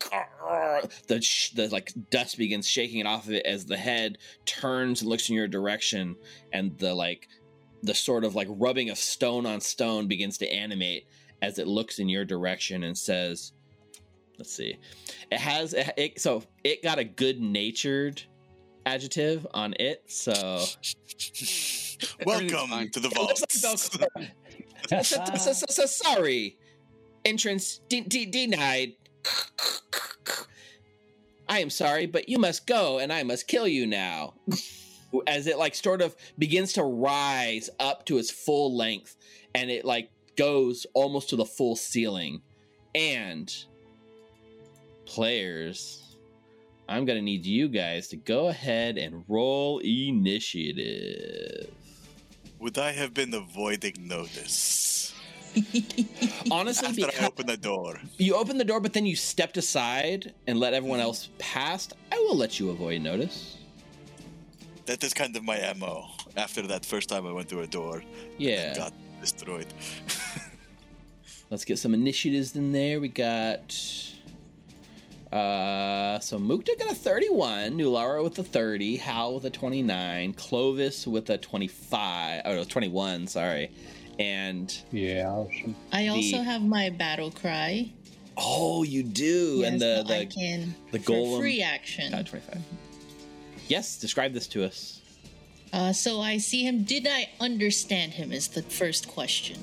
It's speaking in multiple languages, so you can hear it no matter what language you speak. So you heard it come through in common, and Permanentes and sentados, por favor. yes, exactly. So like he'd understand me. Well, you know what? The stat block. Oh wait, of- I have intimidating glare, so it doesn't. oh, okay. Yeah, the stat block doesn't give it any languages, but I've already in canon given it a language by speaking. So yeah, if it it can understand you, that's on me. And I have intimidating glare. Right. So in that case, it doesn't actually matter. Right? It just sees me, and then its Yep. good naturedness is slightly taken aback as I try to demoralize it with my gray face. Oh, buddy. Oh yeah, yeah. Oh man. that is- Two. Let's see That's a those crits in crit. chat. Crits in Oh, chat. crit, crit, crits in crit. chat. Awesome. Well, intimidating glare. The critical success, the target becomes frightened too. It's immune to a lot of stuff. Oh. He's clay, so he's, he probably doesn't know. It's immune to mental effects. Damn Oh. it. Damn it. It's okay. But It it's it comes out naturally. you bolster your allies, right? Like, yeah. Come on. All right, and as we shift into combat, Mukta, you are first to react, I will delay my turn. Delaying your turn. All right, I'm gonna hop in Nulara, after Nulara. Nulara, you're first to go. Okay, for my first action, I'm going to stride towards it. Don't make any assumptions on its gender, even though it looks like Belcorra. And then uh, two, a- one action to attack them. Uh, them. I mean, it's it's a clay statue, so them, but it's also resembling Belcorra, so she, they, I'll accept either. Mhm. Go ahead. Uh, just one action with a power attack using Ankor's blade. That would Well, be Power attacks two actions, right? Oh, sorry, one attack, one one Just a- attack. Just a regular attack. Yeah, yeah, yeah. So 35, that's, 35 gonna to hit. hit. Okay. It is, you know, it is this big, tough thing. It's physical. That would be 14 points of slashing Okay. damage. Yeah. So and then you- third action, raising my shield. You slash across this thing. This thing is made out of like clay, like hard, hard, definitely like tough clay, and you feel it resists a bunch of this like slashing damage. Um, it resists ten of it. Whoa! Also, um, part of my uh, new level. Would it be considered a living creature or an undead creature? Neither. Neither. Okay, never mind. It is. It is a construct. Okay, never mind. It does not matter. Uh, third Oh. action, raising my shield. Got it. Okay. That's it for All my right. turn. Shield. Your shield goes up. All right. Uh, Mukta, you want to go now? Yes. Uh, what is the lighting situation in here? let me ask you guys this because it is dark everywhere here, but I think we have light on Nulara because we left her on the toga from the last time. You guys just kind of generally put a light on Nulara's shield. Is that still the case? If it's complete pitch black, I think we would have to. Yeah. Yeah. Okay. So Nulara's shield is lit up in this room. So Nulara's Alright. it's light. It's lit up only because of Nulara's presence. In more more ways than one. I'm asking for the the gloom blades, so Yeah, because of Nulara, right? yeah. It's like this But, weird uh, thing. If you if you had dark vision and then you wouldn't need the light, you could get advantage from the gloom blade. But Mhm. yeah, Either way, I'm going to stride 25 feet up to it. okay. It is And, uh, flat-footed. It is Be- because, because- initiative. Yep. So I will uh, quick draw my rapier and stab it. Go for it. I should have I should have like photoshopped Belcorra's face to be I'm going to use a hero point. first round of combat. Of course you are. One for the montage. Technical Yeah. issues and first round hero points. yep. Welcome I'm nothing to is the not live consistent. show. Let's see if it works Alright. out though. Usually doesn't. 36. That's got to hit. It's a hit. Believe it or not, it's not a crit. All right, I'll take it. Um, that is 19 points of, I believe, piercing damage. And with my new level, I have debilitating strike. Tell me what debilitating strike does. So, you apply one of the following debilitations, which lasts until the end of your next turn. The target takes a negative 10 foot status penalty, or it becomes enfeebled 1. I'm going to choose enfeebled 1. Okay. Just it makes it strength based stuff slow. Yes. So, pretty much a negative 1 to strength based rolls and DCs, including strength based melee attacks, and damage rolls and athletic checks. And that lasts until The end of my turn? next turn. the end of your next turn. Yes. Very good. Okay, so I'll add the enfeeble. Oh, debilitating strike. Okay. So you're adding uh, enfeebled one. And that's just something every time I deal damage to a flat footed target. Oh, Damn, every time. Nice. is this time. is this a rogue thing? This is a rogue thing, yes. Damn. Okay. Uh, it's resistant ten to your damage, so it takes nine. All right. You And just then Good your rapier like you stab at it and like your rapier kind of like bows like against its hardened sort of skin, right? Oh, maybe not. It is not, as far as I can tell, immune to precision damage. So yay! It, then it takes the nine. all right. I always feel bad for you because I feel like so much is. right. Um and for my third action I will stride. You know what? No, I'm going to use uh, mobility to go Okay. half my movement, which denies any opportunity attacks. Okay. It doesn't get an opportunity attack. That's my turn. And I'll yell, "You got this, Nulara!" As I back away. All right, so this is the interesting one. Hal, it's your turn, but you are stuck behind this tiny ledge with Clovis. What would you like to do, Hal? If uh, if I sing, would they be able to hear me? Yes. If it's just auditory, then they can definitely hear you. Okay, so I want to do uh, inspire courage, lingering composition. First thing. So, So will a lot of stuff in the like quiet, like cavernous area, but this, yeah. All right, lingering composition. Let's make that check. You guys are level nine. That makes the DC 26 right now. I Well, made that private GM roll. Okay. Well, I'll share it because it was a 19 plus 22 for 41. That's a crit. Whoa! That's a critical success. Wow, Crits in chat. that's Wow, okay. insane. Forty. Four rounds. Um, and I'll cast uh, blur on myself before I go in there. Okay. That is my turn.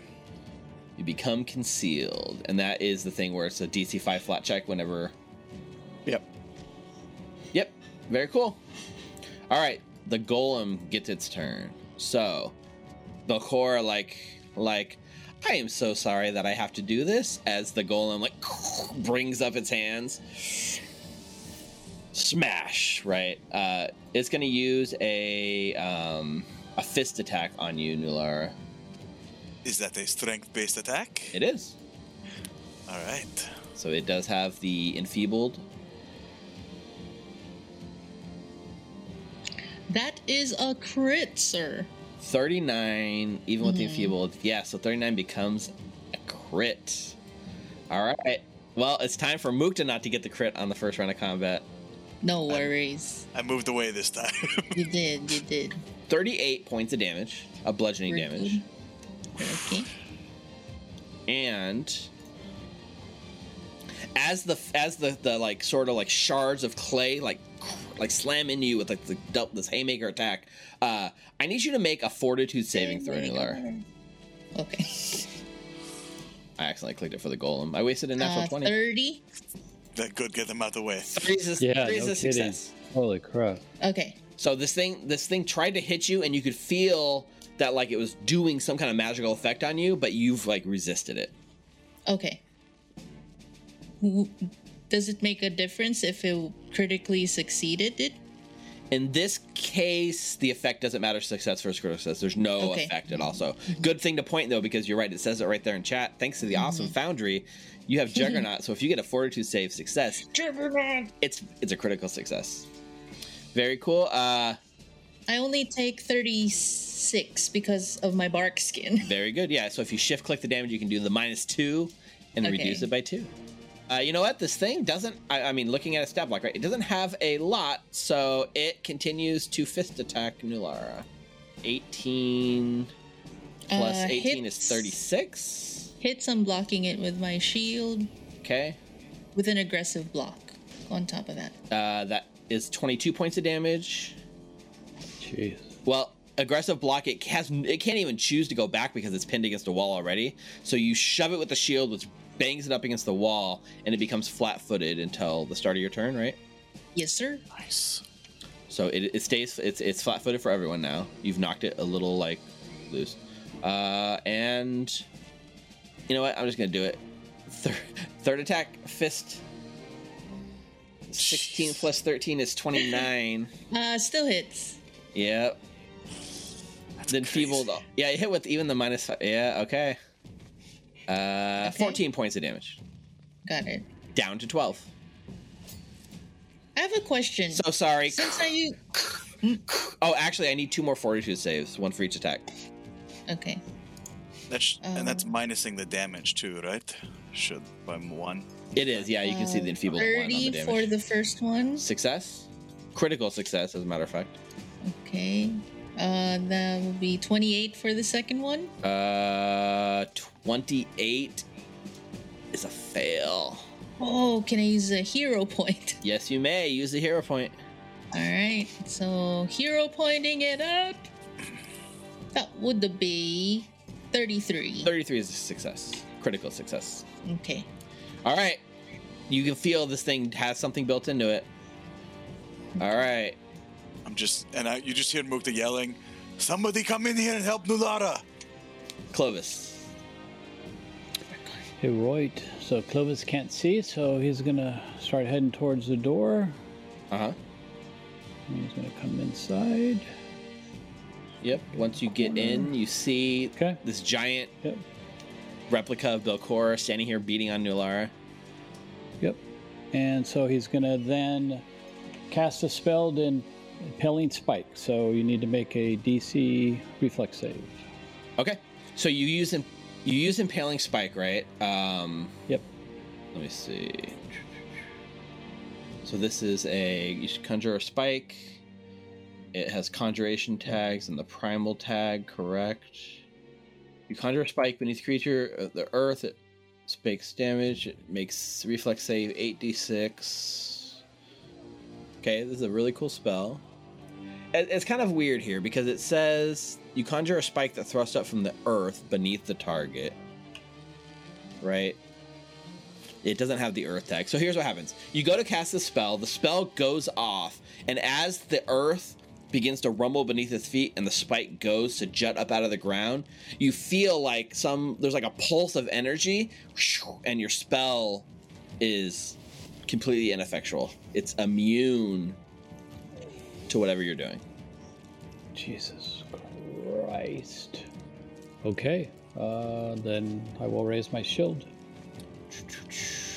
I don't think you have any you don't have a fourth action to raise your shield. That was only two. Oh, that's right. Never mind. I knew I couldn't raise my shield. I knew that. Sorry. It's cool. It's my turn because I moved. No, no, I moved. So yeah, unfortunately this cool spell fizzles out and I hate to tell you that, but I have a quick question before Nulara goes. perfect. What is it? So it's flat-footed until the start of Nulara's turn, right? Uh-huh. So if Nulara delays her turn, would it stay Well- flat-footed? It comes to her turn and then right away it goes away even if you delay your turn's already started. Oh, Okay. I, I was thinking the see. same thing. It's it's also flat-footed because of your debilitating strike anyways until the end of your turn, right? No, it's enfeebled one only. Oh, right, right. right. Yeah, yeah. That was a good good try, but unfortunately no. All right, I had to. I had to. I had to give it a shot. You did. All right. At the start of Nular's turn, it's no longer flat-footed. Nular. I have a question too. Yep. Can I? Because I have the sh- I used my shield block as a separate reaction, but I also have a separate reaction for a quick shield block. Okay. Can I Okay. use that quick shield block to shield block the second damage towards me? Yeah. Okay. Sweet. That's Yeah, you can you can because you have two reactions. You can dedicate them both to shield blocking if you if you'd like. Okay. Sweet. All right. So that should get you some Uh, health back at least. mhm. All right, Nulara. What even am I gonna do with this dude? Okay. Um, he doesn't seem to be taking my hits. I say, and then I'll try and hit him again with a power attack Okay. using Ankor's blade. Yeah, it's like attacking a giant solid rock, right? Yeah. A twenty-eight to hit. Twenty-eight is gonna miss. Whoa. You're Like it right, hits. It hits. It just clink right off the like chunky rock body of. It's a pretty Okay. sculpted body that Belcorra had. Wait, so it hit? It, it hits, but it doesn't get through and deal damage. So Oh. it's a miss. Mechanically, it's a miss, but Ah, okay. Ah, okay, I get what you mean. you can't get through right. your armor. Third action, um, raising my shield. Okay. That's it for my turn. What was the first action? I did two act two actions for a power attack. Oh, it was a power attack. Got it. Mhm. Oh, too bad. All right. Was it? Yes, I feel bad for you, Mukta. I hate I hate when you guys waste a spell and it is immune, and I hate when like you do a power attack and it misses. I hate all of that. I would like to use Arcana to recall knowledge about anything I might know about this construct. So for for this, uh, the base level would be Arcana, or actually because it's a construct, believe it or not, you could use crafting as an ability too. So you can use Arcana or crafting. I'm actually better at Arcana. Yeah, yeah, that's cool. Uh, thanks, Morlibint, who's on our screen right now, like watching his student. Like hmm you flash back to I'm like a what quick did, learner. what did what did Morlibint tell me again? Mm-hmm. Make an Arcana check, a secret Arcana check. All right. Okay. You know, you know that golems in general have a like a special uh, like uniqueness to the magic around them where golems are like immune to almost every spell and every golem has certain types of magic that it's weak to and certain type of magic that makes it stronger. Only you can't quite remember for this specific golem what is what so that's all you get with uh, your your arcana recall knowledge All so right. that now you know why Clovis' spell failed is because it's immune to blanket spells. Only you have, to, you have to figure out what type of damage is going to affect this thing. Because if you Alright, use the then we'll- right type, it's weak to that type of damage, and if you use the wrong type, it's going to make it stronger. All right, I'm going to yell out, uh, "This thing, this golem, it's immune to most magics. We have to find out exactly what magic it's weak to, but careful. The wrong spell might strengthen it. So that was one action. Yeah, and there's usually one spell that the golems are completely vulnerable to, um, but you didn't roll high enough to learn what is what is what. Right. Um, second action. Ah, that's the only thing. Yeah, I'm going to. What is that? I'm going to. Oh, it's two actions. Yeah, two actions produce flame, and hurl it at it to see if it's maybe weak to fire. Right, not bad. So the fire like lashes out, and as it like hits gets near the golem, psh, it fizzles out. It's immune to fire. All right, I won't, so I won't even roll then. But uh, Yeah, you don't you don't have to roll. Uh, just just know that it's immune. Fire neither harms it nor boosts it. so I'll yell. I'll yell that out, and then fire will appear in my hand. I'll throw it, and I'll yell. Well, fire's out. Fire is definitely out, Yeah. and that's my turn. Okay. Clovis looks disappointed. Hal, who has yet to put eyes So- on this statue. Yeah, I will stride. Oh, it's pretty big. Um, immune to fire. So I think I'm going to try to do a biting words. Cast that at first level just to see. Okay. Biting words is Spell attack. You you you do this sort of sonic damage attack at the rocks, like maybe hoping to like break apart the like clay or the rock or something. Unfortunately, it's immune. Well, it doesn't uh, do anything when I make a lot of noise and sing really loud, so Sonic is definitely out. I kind of wish Sonic was what it was weak to because it makes sense to kind of break away rocks, right? And uh, that's my turn. All right. maybe the maybe the magic users support Nulara. Again, I'm solely sorry for this inconvenience. Smash, smash, smash. Uh, first attack is a 26. Misses. Yep. Second attack, natural Hilarious. one. So that's a critical miss. Do you have anything that like happens on a critical miss? I wish I did. There, I know there are some stuff that triggers, like some reactions that can trigger, Mhm. but okay. And third attack is a 23. So this time, it does not connect with a single one of its blows, Milar. Balances out last turn. We're all three connected. Clovis. so Clovis, just kind of hearing all this, will uh, he's going to wild shape. Oh. What are you wild shaping into, Clovis?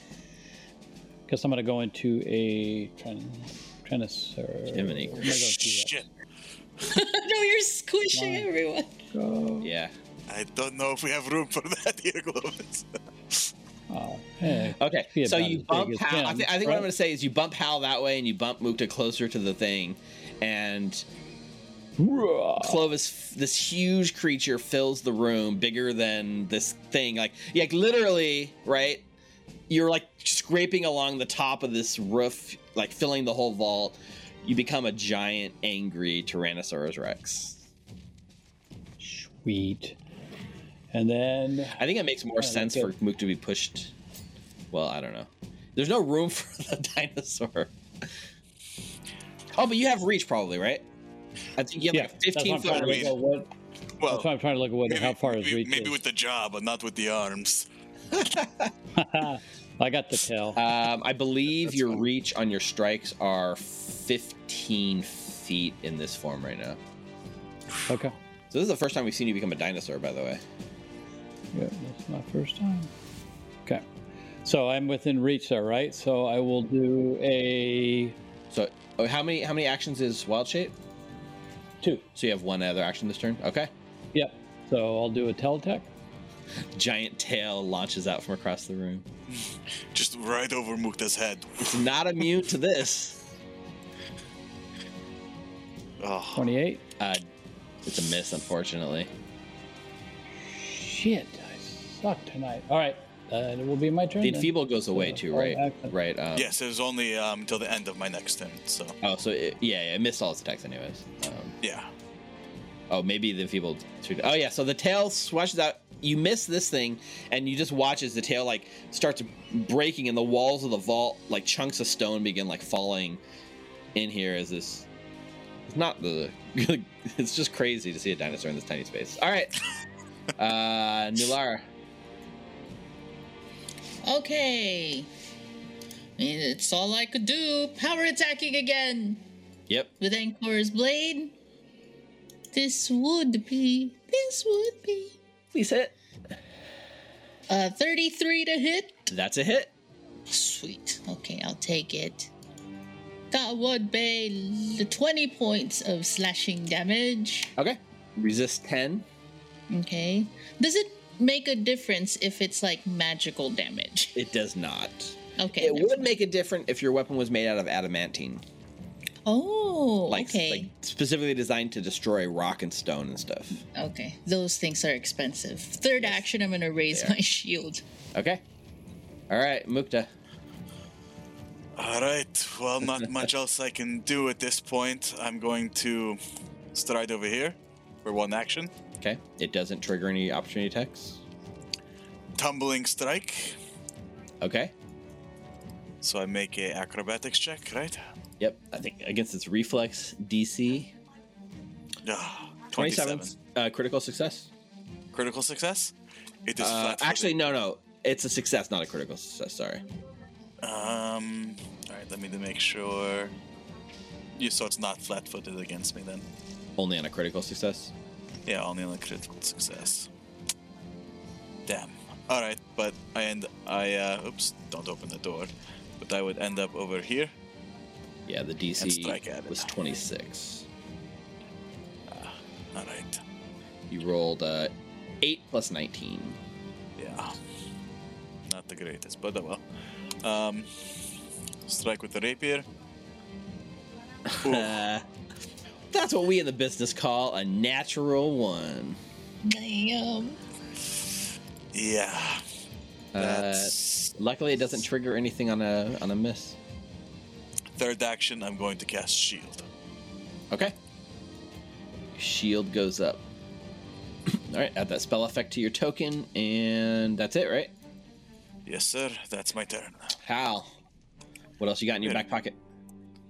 Didn't give me the bonus. I will say, uh, I'll yell out to Nanara, "Hey, move over so you can let uh, Clovis, Dinosaur Clovis, get in there and scratch with his claws. and uh, I will, will reach over and touch Clovis. and I'll cast, not winning streak, but uh, I will cast haste on Clovis. Ooh, okay. Haste on Clovis. That gives him one extra push out, action Clo-Clo. to strike or stride. Nice. Interesting. And I think I will stride up to right next to Nulara here, Okay. hoping he doesn't hit me. That's my turn. Yeah, So she looks like she's button. got she's got a pretty long like her fists are pretty strong. Like she's crushing Nulara. Uh, you believe just looking at the size of her fist, she could reach you from there, Hal. Oh, maybe I won't get that close. Yeah. She hasn't thus far, but she's got a pretty long reach. She's like haymakering Nulara like into the ground over and over again. All right. Quicken. What in the Naruto? It's that's the quicken spell, but I think you had that you had it targeted, so it, it did on the target. It's kind of a glitch, I guess. It's cool though. So yeah, Clovis, Clovis can is, take that is quickened tag and put it on himself. I'll drag it to himself. Okay. Okay. All right. Um, yeah, I wouldn't get too close if I could think it hit. It could hit me because well, Yeah, it's got some reach. catch That's it. everything, right, Hal? That's it. Yep. Shield goes up. Okay. I feel it doesn't. It's just a big. Okay, whatever. Just keep it simple. It continues to strike at Nulara. I feel like it doesn't do a lot, except for be annoying to kill. Uh, that's a two Misses. plus twenty four for twenty six. Second attack is a ten. It's gonna be a twenty nine. Uh, hits, uh, blocking it with my shield, and another aggressive block. There we go. So 21 points of damage, blocked. It becomes flat footed as you slam it against the wall again. Yes, sir. To the start of your turn, right? Mm-hmm. Yeah, the timing with you and Mukta is just unfortunate. I know. Um, okay, and then third attack. 29 again. Uh, hits quick shield block. 30 points of damage. And Ooh, actually, I need boy. two fortitude saves, one for each of those. Okay, let me do the first one. That would be first one natural, 20. Yeah, critical, critical, double. Why can't I Hey. roll that when I'm attacking this I know. bitch? I know. Second one. it's okay. Oh, that's initiative. Second one would Precision. be Yeah, no problem. 37. Easy. Critical success. All right, you keep resisting whatever its magical effects are. Uh, Clovis. Push me out, Alright. Coco. Clovis is going to take a jaw strike. 31 will hit. 31. You should uh, target it as well so that it, it'll. Oh, yeah, let me do it. Sorry. 17 points of damage. Resist 10, so it takes 7. All right, so I'll take a tail strike on it. Okay. Minus 5, right? 31's a hit. 18. Okay. Resist 10, so it takes 8. Uh, It just has a flat 10 resistance to all non adamantine physical damage. It's bare. It's still in the barely injured range, guys. You're like taking. take another jaw strike on it. Ooh, that's a failure. all right, that's a critical And- failure. Okay. And then my fourth action. So I don't know here. Can your multiple attack penalty go beyond? I think your next attack should be at minus 15. No, it's not. Minus 10. That's it. That's the only one that gives you in the UI, but I think technically it needs to be a minus 15. But go ahead and roll it at minus 10. 25. 25 is a miss. Bitch. All right. Because I don't think my uh, dinosaur could put a shield up, can he, with his little arms? Can he hold the shield? no, you don't have a shield. like you like, have one. I like to think that you're holding the shield, but you can't get it in He's the like, position. "Wah, wah, I have a big head and tiny arms. wah." All right, Nulara. I love you. You Okay, love I'm me. taking a step. Get in here, Clovis. Delving Clorex, confirms the max is minus 10. Will you still fit Yeah. here? You'd still fit here.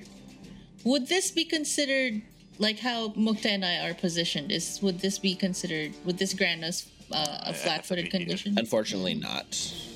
With the way that this thing is backed into the corner, no. If you really wanted to do it, you gotta like somehow pull it out of the Drag him out. Yeah. okay. Uh, one action, hitting him with, hitting them with Encore's blade. That would be twenty-nine. 29's to a hit. hit. Probably it's AC. It's not currently flat-footed though, right? Yeah. no, not Still hits, though. Uh, seventeen 20 points. it misses, so 29 it's AC. Yeah. All right. Uh, seven points of damage. It's injured. Uh, Congratulations.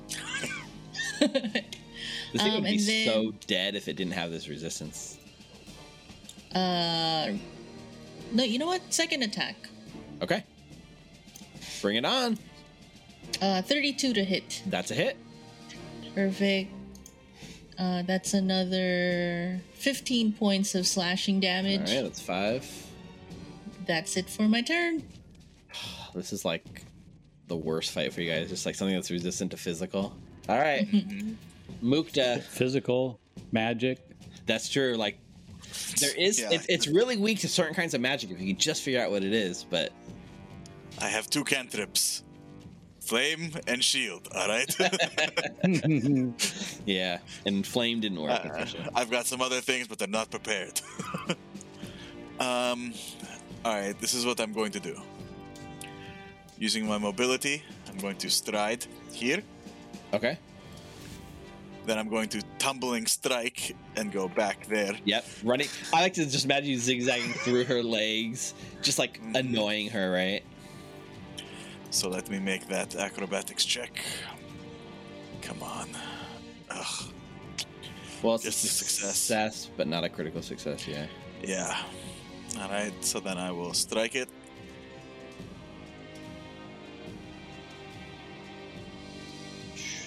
Twenty-three is gonna miss. Third action. I don't need to really use shield because I have dodge away anyway. Um, just realized that I should stop putting shield. Um, I'm going to third action. Uh, use recall knowledge again to try to find out what magic it could be Okay. weak to. It'll be slightly higher because it's the second recall knowledge you've attempted, but you're allowed Yeah, to, to make it. Don't it. have much else to do, so No, yeah, I'm not saying it's bad. It's just using like anytime you use it, the, the DC goes up. Oh boy! Oh, I I you're not supposed to is. know. You're not supposed to know. I gotta share it. You rolled a natural twenty. So Oh, where was I'm the supposed hit? sh- Nice. I'm not supposed to share that, but I'm sharing it because it's awesome in this moment. So, in, in that moment right there, it comes back to you what um what uh Morley was like droning on and on about golems, golems. What did he say? What did he say? And it like right is like um actually if you ever fight a clay golem or stone golem usually uh you want to use cold or water magic because they are completely vulnerable to that sort of damage as it erodes the stonework. But don't use acid because it will heal it back up. Oh, oh, Everything Good thing, magic has. good will thing slow it Clovis down. went into dinosaur. Earth magic will slow it down so it doesn't. It, it will be unable to uh, move as much. All right. And I'll yell out, Earth magic slows it down, but we're in a tiny ass room, so who cares? Um, Well, it is. by slowed, I mean it actually gets the slow condition. It gets less actions on its turn. Oh, Oh, Earth magic will slow it down. That's good. But um, it's weak to water and cold. Definitely no acid. And I'm pointing at the huge ass dinosaur. You hear that? No Acid acid. Very cool. All That's my turn. there we go. Uh, No, Hal. cold, cold and water. Great Is turn. got him. Great Yeah, natural muted. 20. Hal is going to go ahead and do uh, another inspire courage for one round. Okay. Has it been that many rounds already? Jeez. Yeah, it's round uh, Yeah. four right now, right? Yeah. Well, it was four rounds, so I can good next round. 'cause I it's think you usually probably have three, one so- more round. I think. Yeah. One more round. Yep. Okay, so I'll save that. Um, I will uh, move up here. Okay.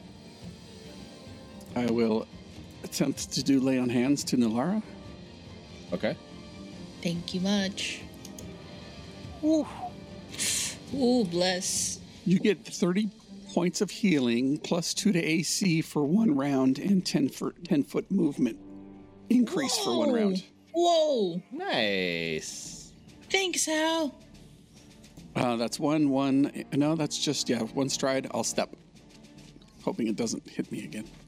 I, So I just had a thought. I don't like when the No, no. you have a I just had a thought because okay, I'm thinking back. We're, this is the theme of today. Is like let's bring out all the old items that we've been using to solve today's problems. Right? You think back to a wand that somebody may have on their mm-hmm. person. That I, I already did, but I'm a freaking yeah, you're dinosaur. nice. but you did. You have you literally have a wand that's like a fire hose, right? Yep, just thought of that. It's so cool. Water, water. I was thinking about it. It's like, but now I'm, which is kind of good because I would have threw acid on it, so that would have been. You know that was coming. And You, of course. else. Yeah, everybody else, but he would have liked it. Give me more. All right. the golem gets its turn. Error, error, threat recalculating. Hey, that's not nice. Don't tell them my weakness. Turns towards you, Mukta, and sets its sights on you. All right, let's do this. Let's dance. So, first Don't strike. Dodge away. Okay. it's an 18 on the dice, Yeah. plus 24 for a total of 42 That's a uh, definitely a crit. by a lot. What does dodge away do? It gives you bonus to your AC? Just plus one, and I can if it misses, I can step. Okay. It does not miss. That's fine. It deals 42 points of damage to you. That's fine. It is now Um, due to um due to my feature cornered fury. When physically outmatched, you fight with unexpected ferocity. If a foe of a larger size than you critically hits and damages you, that flow is that foe is flat-footed to you for one round. Hey! All right, it's flat-footed to you, Mukta. That's good. Uh, can you make a 42 saving throw for me? I can. Now it's going to kill you. Yeah, right. Uh, Oh, That's a fail. That is uh technically it's a critical fail, but it doesn't really matter here. It's just a, a save or not. So you are affected by like where it hits you. Like he pulls back, little shards of clay are like still inside of you. Uh, you have a cursed wound. Another one of this. It's kind of like the same thing where it counteracts healing. You can't regain hit points except via magic. So magic can heal you, but anybody that's trying to heal you has to succeed on a counteract check, or kill you. like not the heal doesn't go through. And this goes away if you get full hit points. Full. It goes away. Yep. That's fine. All right. Well, that's his first strike. Second strike. Uh, twenty-five. 25 misses. Yeah. And its third and final strike is a twenty-seven. Just hits with my plus one. Oh, no, dodge away is. Let me see if dodge away lasts the whole round. Either way, it hits. Either with It would without. it would match it exactly. Yeah. Yeah, so either way, it hits. There's no more one bonus. No, I don't think so. Damn. Okay. Uh, twenty points. All right, I'm still up. You did it. You survived a round of combat. All right, Clovis and and Ni- Doc Nina in chat is giving Mukta a hero point. Thank you, Doc Nina. Okay, uh, I'm gonna take a jaw strike. Twenty-seven. Twenty-seven misses. Mm. Take a tail attack. Nineteen critically misses. Man, gosh. And I'll do another tail strike. Nineteen. Are you able to critically misses? D wild shape? Yeah. Might, might be a better option if you can get that fire hose out. Yeah, I think so, because I ain't rolling with shit. All right. But he's dinosaur. So yeah, it's one action to uh to Dismiss. dismiss. Thank you. So one action Yeah, to dismiss. okay. So as one action, you can leave Wild Shape and go back to Clovis if you'd like. Okay. Water and cold, no acid. Yeah. Eh, you, you technically have a fourth action because of the haste. Of Yep. I'll do that to go back to Clovis. Okay. Perfect. All right. Nulara. Alrighty. Uh, first action, striking him with Ankor's blade. Just Okay. one action. Uh, 29 so to hit. 29 to hit. That is okay. a hit. Perfect. That would be 23 points of slashing damage. Almost max damage. Whew. Uh, second attack, another one with Ankor's blade. Your more chips coming off. Encore's blade is going to need to be sharpened at the end of this fight because it's getting I dull, know. man. Just hitting stone. I know. Wet it. Ooh, that's a Uh, hit. 32. Uh, that would be 22 points of slashing damage. Almost max damage again. Uh, third action. I am going to use my third action to aid. Who and what and how are you? I'm going to aid uh, Mukta on his next attack by using. Uh, I'm gonna try and like drag the construct a little bit so that he has like a clear uh, Okay. view to its weak point, Are you? like that soft spot in the armpit. An Yeah, yeah. athletics check. Yep. An athletics check to reposition to help open a strike. Awesome. All right, Mukta, it's your turn. Get the All right. armpit. First action, I'm going to strike it with uh, my rapier. It is flat-footed against me. It's flat-footed. It triggers Nulara's I- aid, so Nulara make the athletics check. DC's twenty, so uh, 37. is a critical success. Mukta take an additional plus two to your roll, so it has a minus two circumstance penalty to its AC for being flat-footed, a plus two circumstance bonus to your roll from the aid, and all your Alright. other bonuses. So this this is an opening, right? This is a Alright. crit right here. I can feel it coming. Should have done this. In chat, send us your crit energy. Fine. Uh, Come on, we got a hero point from Doc Nina. I'm going to use a hero point. Please do, Did that? Because God damn. Because yeah, uh, I'm in the market flat-footed, but it, would still have missed. Yeah. All right. Come on. Oh flat footed. It is flat footed, but that should have been the. Crit. I rolled a five and a six. Oh. No, no, it does. Yeah, it, it's exactly the. It, I mean, all your you didn't get the crit, but the, all this work, it's exactly what you needed to hit, so it's a hit. yeah, all right. So that is 22 points of damage. All that worked for 12 points of damage. It's badly injured. Uh, and then I'm going to um, stride 10 feet, half my movement, Uh-huh. without provoke, and then another 10 feet, half my movement. Yep. Dances Is away. it debil- uh, debilitated? No. Oh, yes, it is the pill, because it is flat footed and I dealt damage. So it is enfeebled one. Good point. Good call. So that becomes uh, enfeebled one for one turn until the end of your turn, And right? that is my turn. A 5 and a 6. mukta, mukta, mukta. Change those dice. And how? Right? All right, I will. Don't know if I want to use that. Yeah, I'll use that. I'll step over here next to Mukta. Friend, I'm going to say uh, you put need to put away the rapier and uh, pull out the longbow. I'm just saying you're a much better shot. And I will reach over and touch him and cast uh, lay on hands. Oops, that's not it. I'm not. You're not undead, so I will heal you for 30 points, Nice. Or is he? Very nice. and I'll move back. Oh, no, I'm not going to move back. I will sing one round Inspire Courage. Since it All has right. now expired. Everyone takes Inspire Courage for one round. All right. And that is my Uh, turn. all right. Like you dance around like first action like mm, it like takes Nulara it like does one sort of like arm swipe and it tries to smash Nulara against the wall with its first strike. So that is Oh, whoa.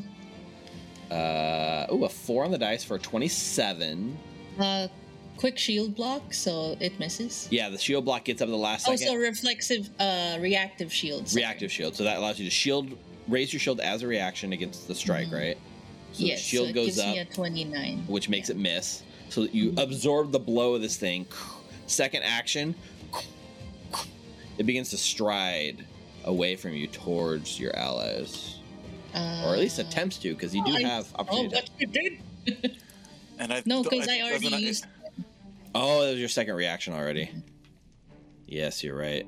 One as your one for the aid, right? And then the other one was this Yeah. reflective shield. Like, yeah. All right, second action. Third action. Oh wait, that would have hit then. Sorry. No, you have you have you have a oh.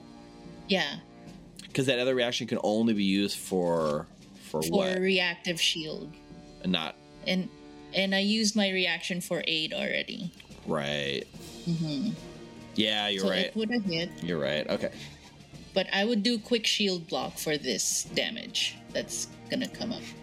Can you shield block if you don't have your shield raise? Is that what? Uh, this- quick shield block. Yeah. That, that allows you to use the reaction for that. That's that's the thing you Yeah. get a reaction for, right? Mm-hmm. Wait, let me make sure. Yeah. If not, it's 14 damage or less if you if you do it. You can bring the shield into place. Yeah. Oh, Yeah, it allows you to shield block, but it doesn't allow. It doesn't. Um. You have to have your shield raised in order to do shield block. oh, never mind. Okay, I'm Yeah. taking it. So you take the 14. So then steps back this way, gets close towards like all these squishy people over here. I think it's gonna like focus its sight on Hal as it says, Shh, no music in the library. Smack. he has blurred. Oh, yeah. Uh, Flat check. Negative. oh, that is. I get a flat check. Yeah, it's gonna miss Ooh. anyways. Technically, you rolled the four, so should that count for the flat? Well, either way, it it it, it, It misses, missed right? So, uh, it, it, it tries to hit one of the howls and hits the wrong one, right?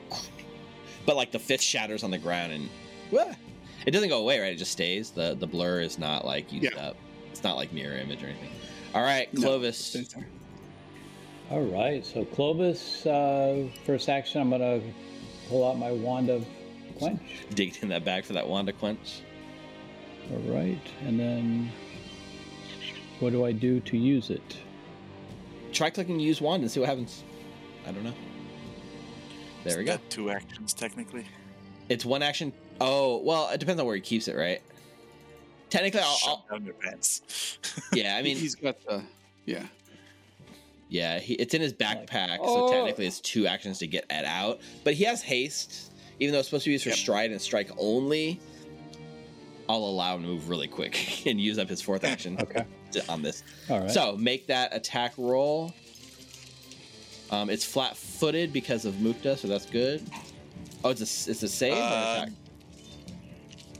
I don't know, it has attack and save, so It's only flat-footed for me for that round. Oh, right, right. It was debilitating strike.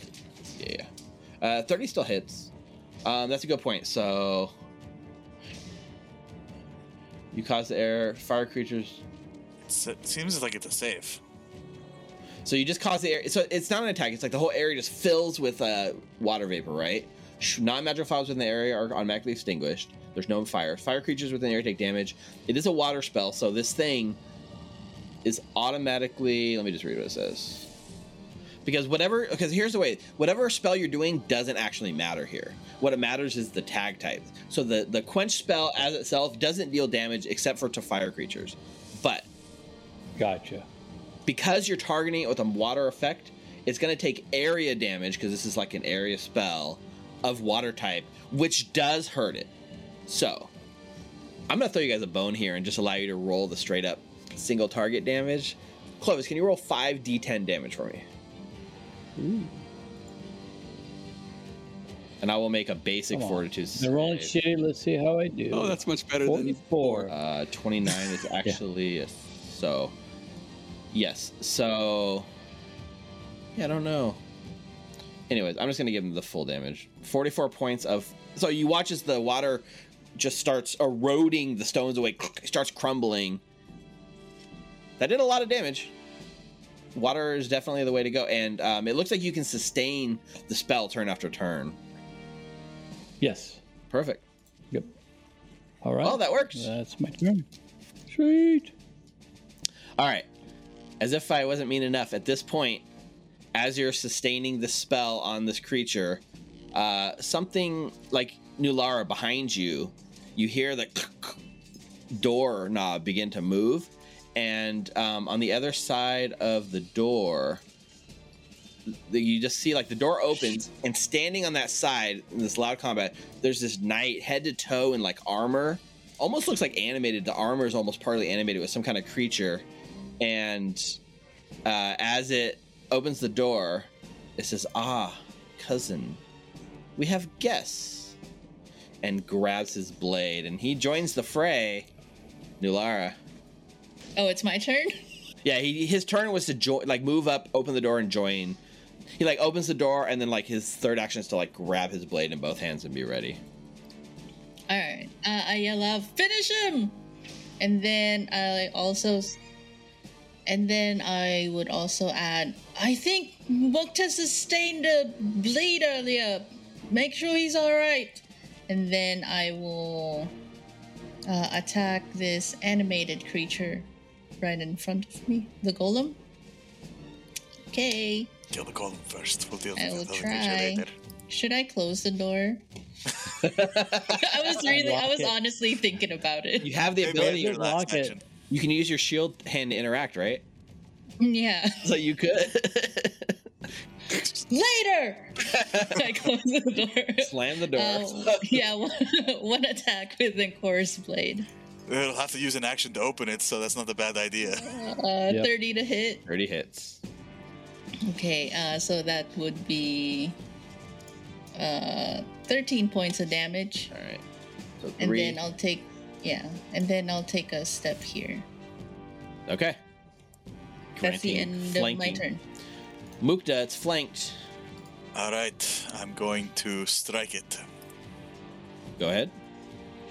Oh, come on. You have a hero point in chat from chat, right? So you have one hero point left for tonight if you'd like to use Which- it. That was a three. That was the one that came from Doc Nina. Did you? don't I think you used already, I already, I already used it. it. You already That used it. was You how I- did. You did. I'm sorry. Yeah.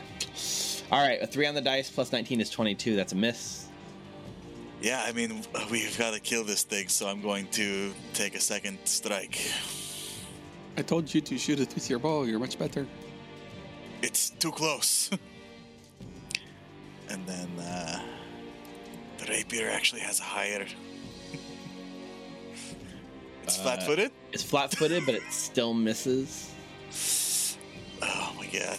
All right, and then uh, third action, I will aid Nulara. Was a 25 on the dice, by the way, for our podcast listeners. Yes, my apologies. Third action, I'm going to aid Nulara. Okay. Aiding Nulara. In which way? Uh, I'm going to feint an attack. Perfect. Hal. Uh, does my injury do anything at the end of my turn? Uh, no. Okay. Oh, actually, wait. I, I just realized. You got healed after, like Hal healed you after you got 30 points, yeah. but you had that effect on you, right? He didn't make the counteract check, Ah, but it's too late because it was like two turns ago, so that's on me. So we'll say you successfully counteracted it, Hal. So, Hal. Hal will continue to sing and then start doing some magic as you see shadows gather around his form and a line of dark energy courses through this creature and Hal chooses cold damage and he will do shadow blast. Oh, you had cold damage in your pocket after all. Blast that shadow. and Alright. according to Dalvin, Yeah. golems are automatically harmed. That's that's the way they're I read it too. So, are you doing? You're doing targeted. a, you, Dalvin. a thirty foot. Oh, sorry, a 50 foot line. fifty foot line through it. Five d eight cold damage. Uh, can you roll five d ten for me? Actually, Woo! Any cold here goes my damage. four. Any cold damage or fire damage Kill 'em. deals deals uh d five d ten. Nice. Takes the full. Uh, 27 points. It's near death, but it's still up.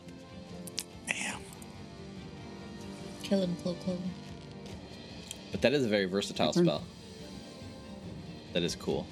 If I just hit it once, once. Oh, there you go. Um, okay. So at the start of its turn now, it makes a DC 5 flat check. And it something could have happened, but it doesn't. Oh. Uh, and it. All right. First thing it does is uh, target Clovis in the back. Long fist right over Mukta's head. Crunch. A nice jab against Clovis. That's a 19 on the dice for a 42 total. Yeah, I think that's a critical hit. That's a critical hit on Clovis. Uh, 50. That was a 9 and a 6 on the dice for 52 points of bludgeoning damage. Technically, it's one more, but I forgot to take enfeebled one off, but that's okay. 52 points. okay. Oof. Uh, punches Clovis once, reaches out and tries to smash Hal with its second attack. Uh, fortitude save, I believe. Uh, it's a flat check, right? What's the fortitude save for? Doesn't don't, don't Oh, for have to take- Clovis. Clovis makes the fortitude save. I'm gonna make a flat check for um, Blur. Uh, Damn. 19 is gonna hit. Oh, Clovis got it. natural twenty. Yeah, Clovis got an natural 20. Can I save that for something else? But I'll take it. Yeah. Uh, so the flat check goes through, so the strike does go through. It targets the right one this time. 10 on the dice is 29 total. Mhm. So that hits. Uh, 23 damage on Hal, All right. and the last strike on Mukta. Last strike on Nulara, actually. Uh, 12 on the dice is a 26, which misses by Uh, one. misses. Mm-hmm. All right, that's its turn. Oh, you know what? Because it hasn't used this ability yet, it uses the quickened ability, which it can Oh. use once, once a day, and it becomes Okay. quickened. So it gets one oh you know what? It becomes Gonna be quickened. Sand. No, no, actually, this doesn't. It doesn't work the way I thought it did. So it can't use it because it already used all three actions. It takes an action to get itself the quicken condition. I should have done it earlier. Hmm. Oh wait, is it a free action? Damn. Nope. It is a free action, but Ah, it gives itself quicken, but it's gonna get one extra action next turn. Got it. Uh, All right, Clovis. Okay, I'm going to. I'm sustaining the water. Right, you're sustaining the water. Roll five d10 damage. I don't think it's going to survive.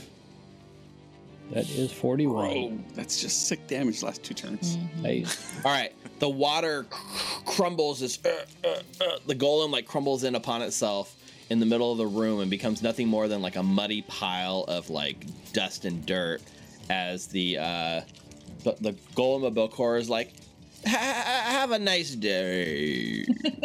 What a good nature. Oh, uh, but it dies. sweet. You still have two actions. There is going to be something coming through this door. Oh, Hello. nice to see you there. Not now. Occupado!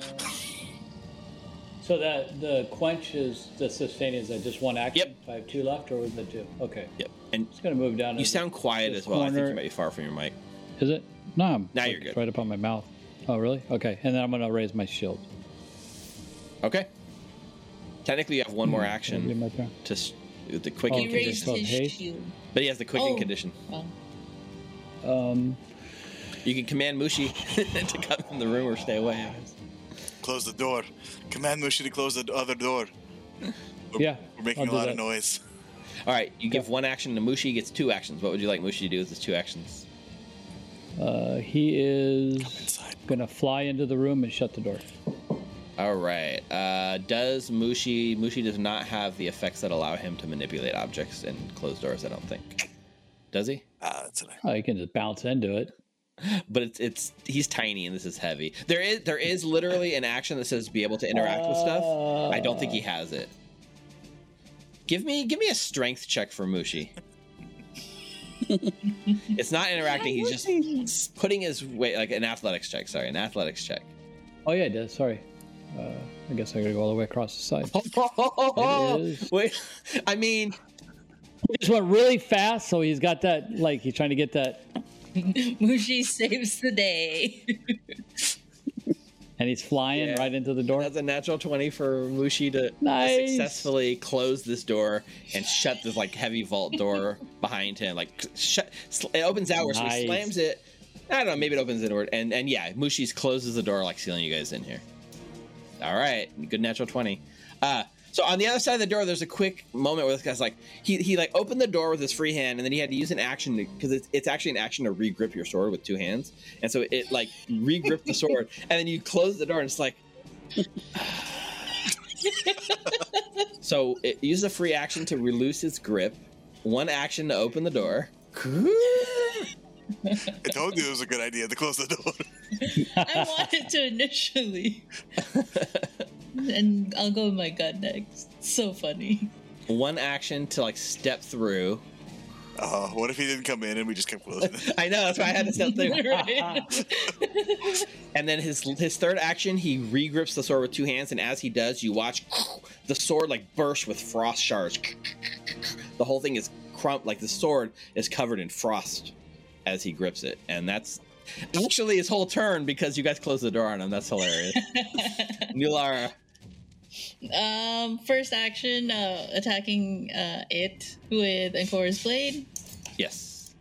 This, by the way, is an undead. Oh, sweet! Okay, first attack would be uh 39 to hit. Hit, not a crit. Whoa! Okay. Uh, he Oh, takes 16 Damn it. points, yeah, 16 points of slashing damage, plus one um, positive from Right. my spirit strike. So, uh, yeah, he takes 17 points of damage. Sweet, right? Positive. Actually, for the first Yeah. time in a long time since you might have got this, the sort of um, blessing that was given to you by uh, Pharasma, damage. Pharasma! deals an additional one point of damage to the undead. Woo! Because that is Nice. another one point of damage that it deals. So I didn't add it to your character sheet, but I will. That was a long time ago. So it takes one more point of damage, even. Okay. Uh, second attack. Another one with Ancora's blade. That would be 22 to hit. 22 is a miss. Okay, uh, third action, uh, uh, third action, I'm gonna stride forward. Hang on.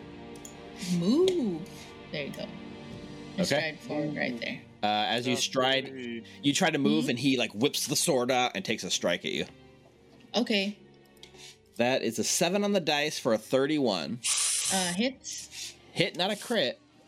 Not a So it doesn't. It doesn't. And uh, I guess it wouldn't stop your move anyways. But uh, as he hits you with his frosted greatsword, he deals 31 points of damage. Part of it is slashing. Part of it is cold. Uh, what is the slashing? Eh, okay, I'll just take it and then add two. Okay. Click. That is my turn. Okay. Mukta. All right. First action, I'm going to stow my rapier. Okay. Um, take a step, and then quick draw my short bow. Perfect. It's not flat-footed, unfortunately. Unfortunately. Eight on the dice, 27 total. That's going to miss. Mm-hmm. Uh, that's my turn. Hal. I don't think I've rolled above a ten. No, yeah. Keep singing. Inspire courage for one round. Okay. And then I think we'll, uh, I'll cast. I'll hit Nulara with a soothe. I think Okay. fourth level. Yeah, no, you're good. Good. Nice. 46, 46 points of healing. Damn. Yeah, that works. All right. All right, What's Clovis. All right, Clovis is. I'm going to uh, disrupt undead. Okay. This thing is going to make its fortitude save. That is a 7 on the dice for a 28, which is a failure. Failure. Whew. Not a critical fail, but it is a failure. So go ahead and roll damage on that disrupt undead. Oh, that's Nice. a lot of ones. 16. Cantrip still, so not bad. Ooh, uh.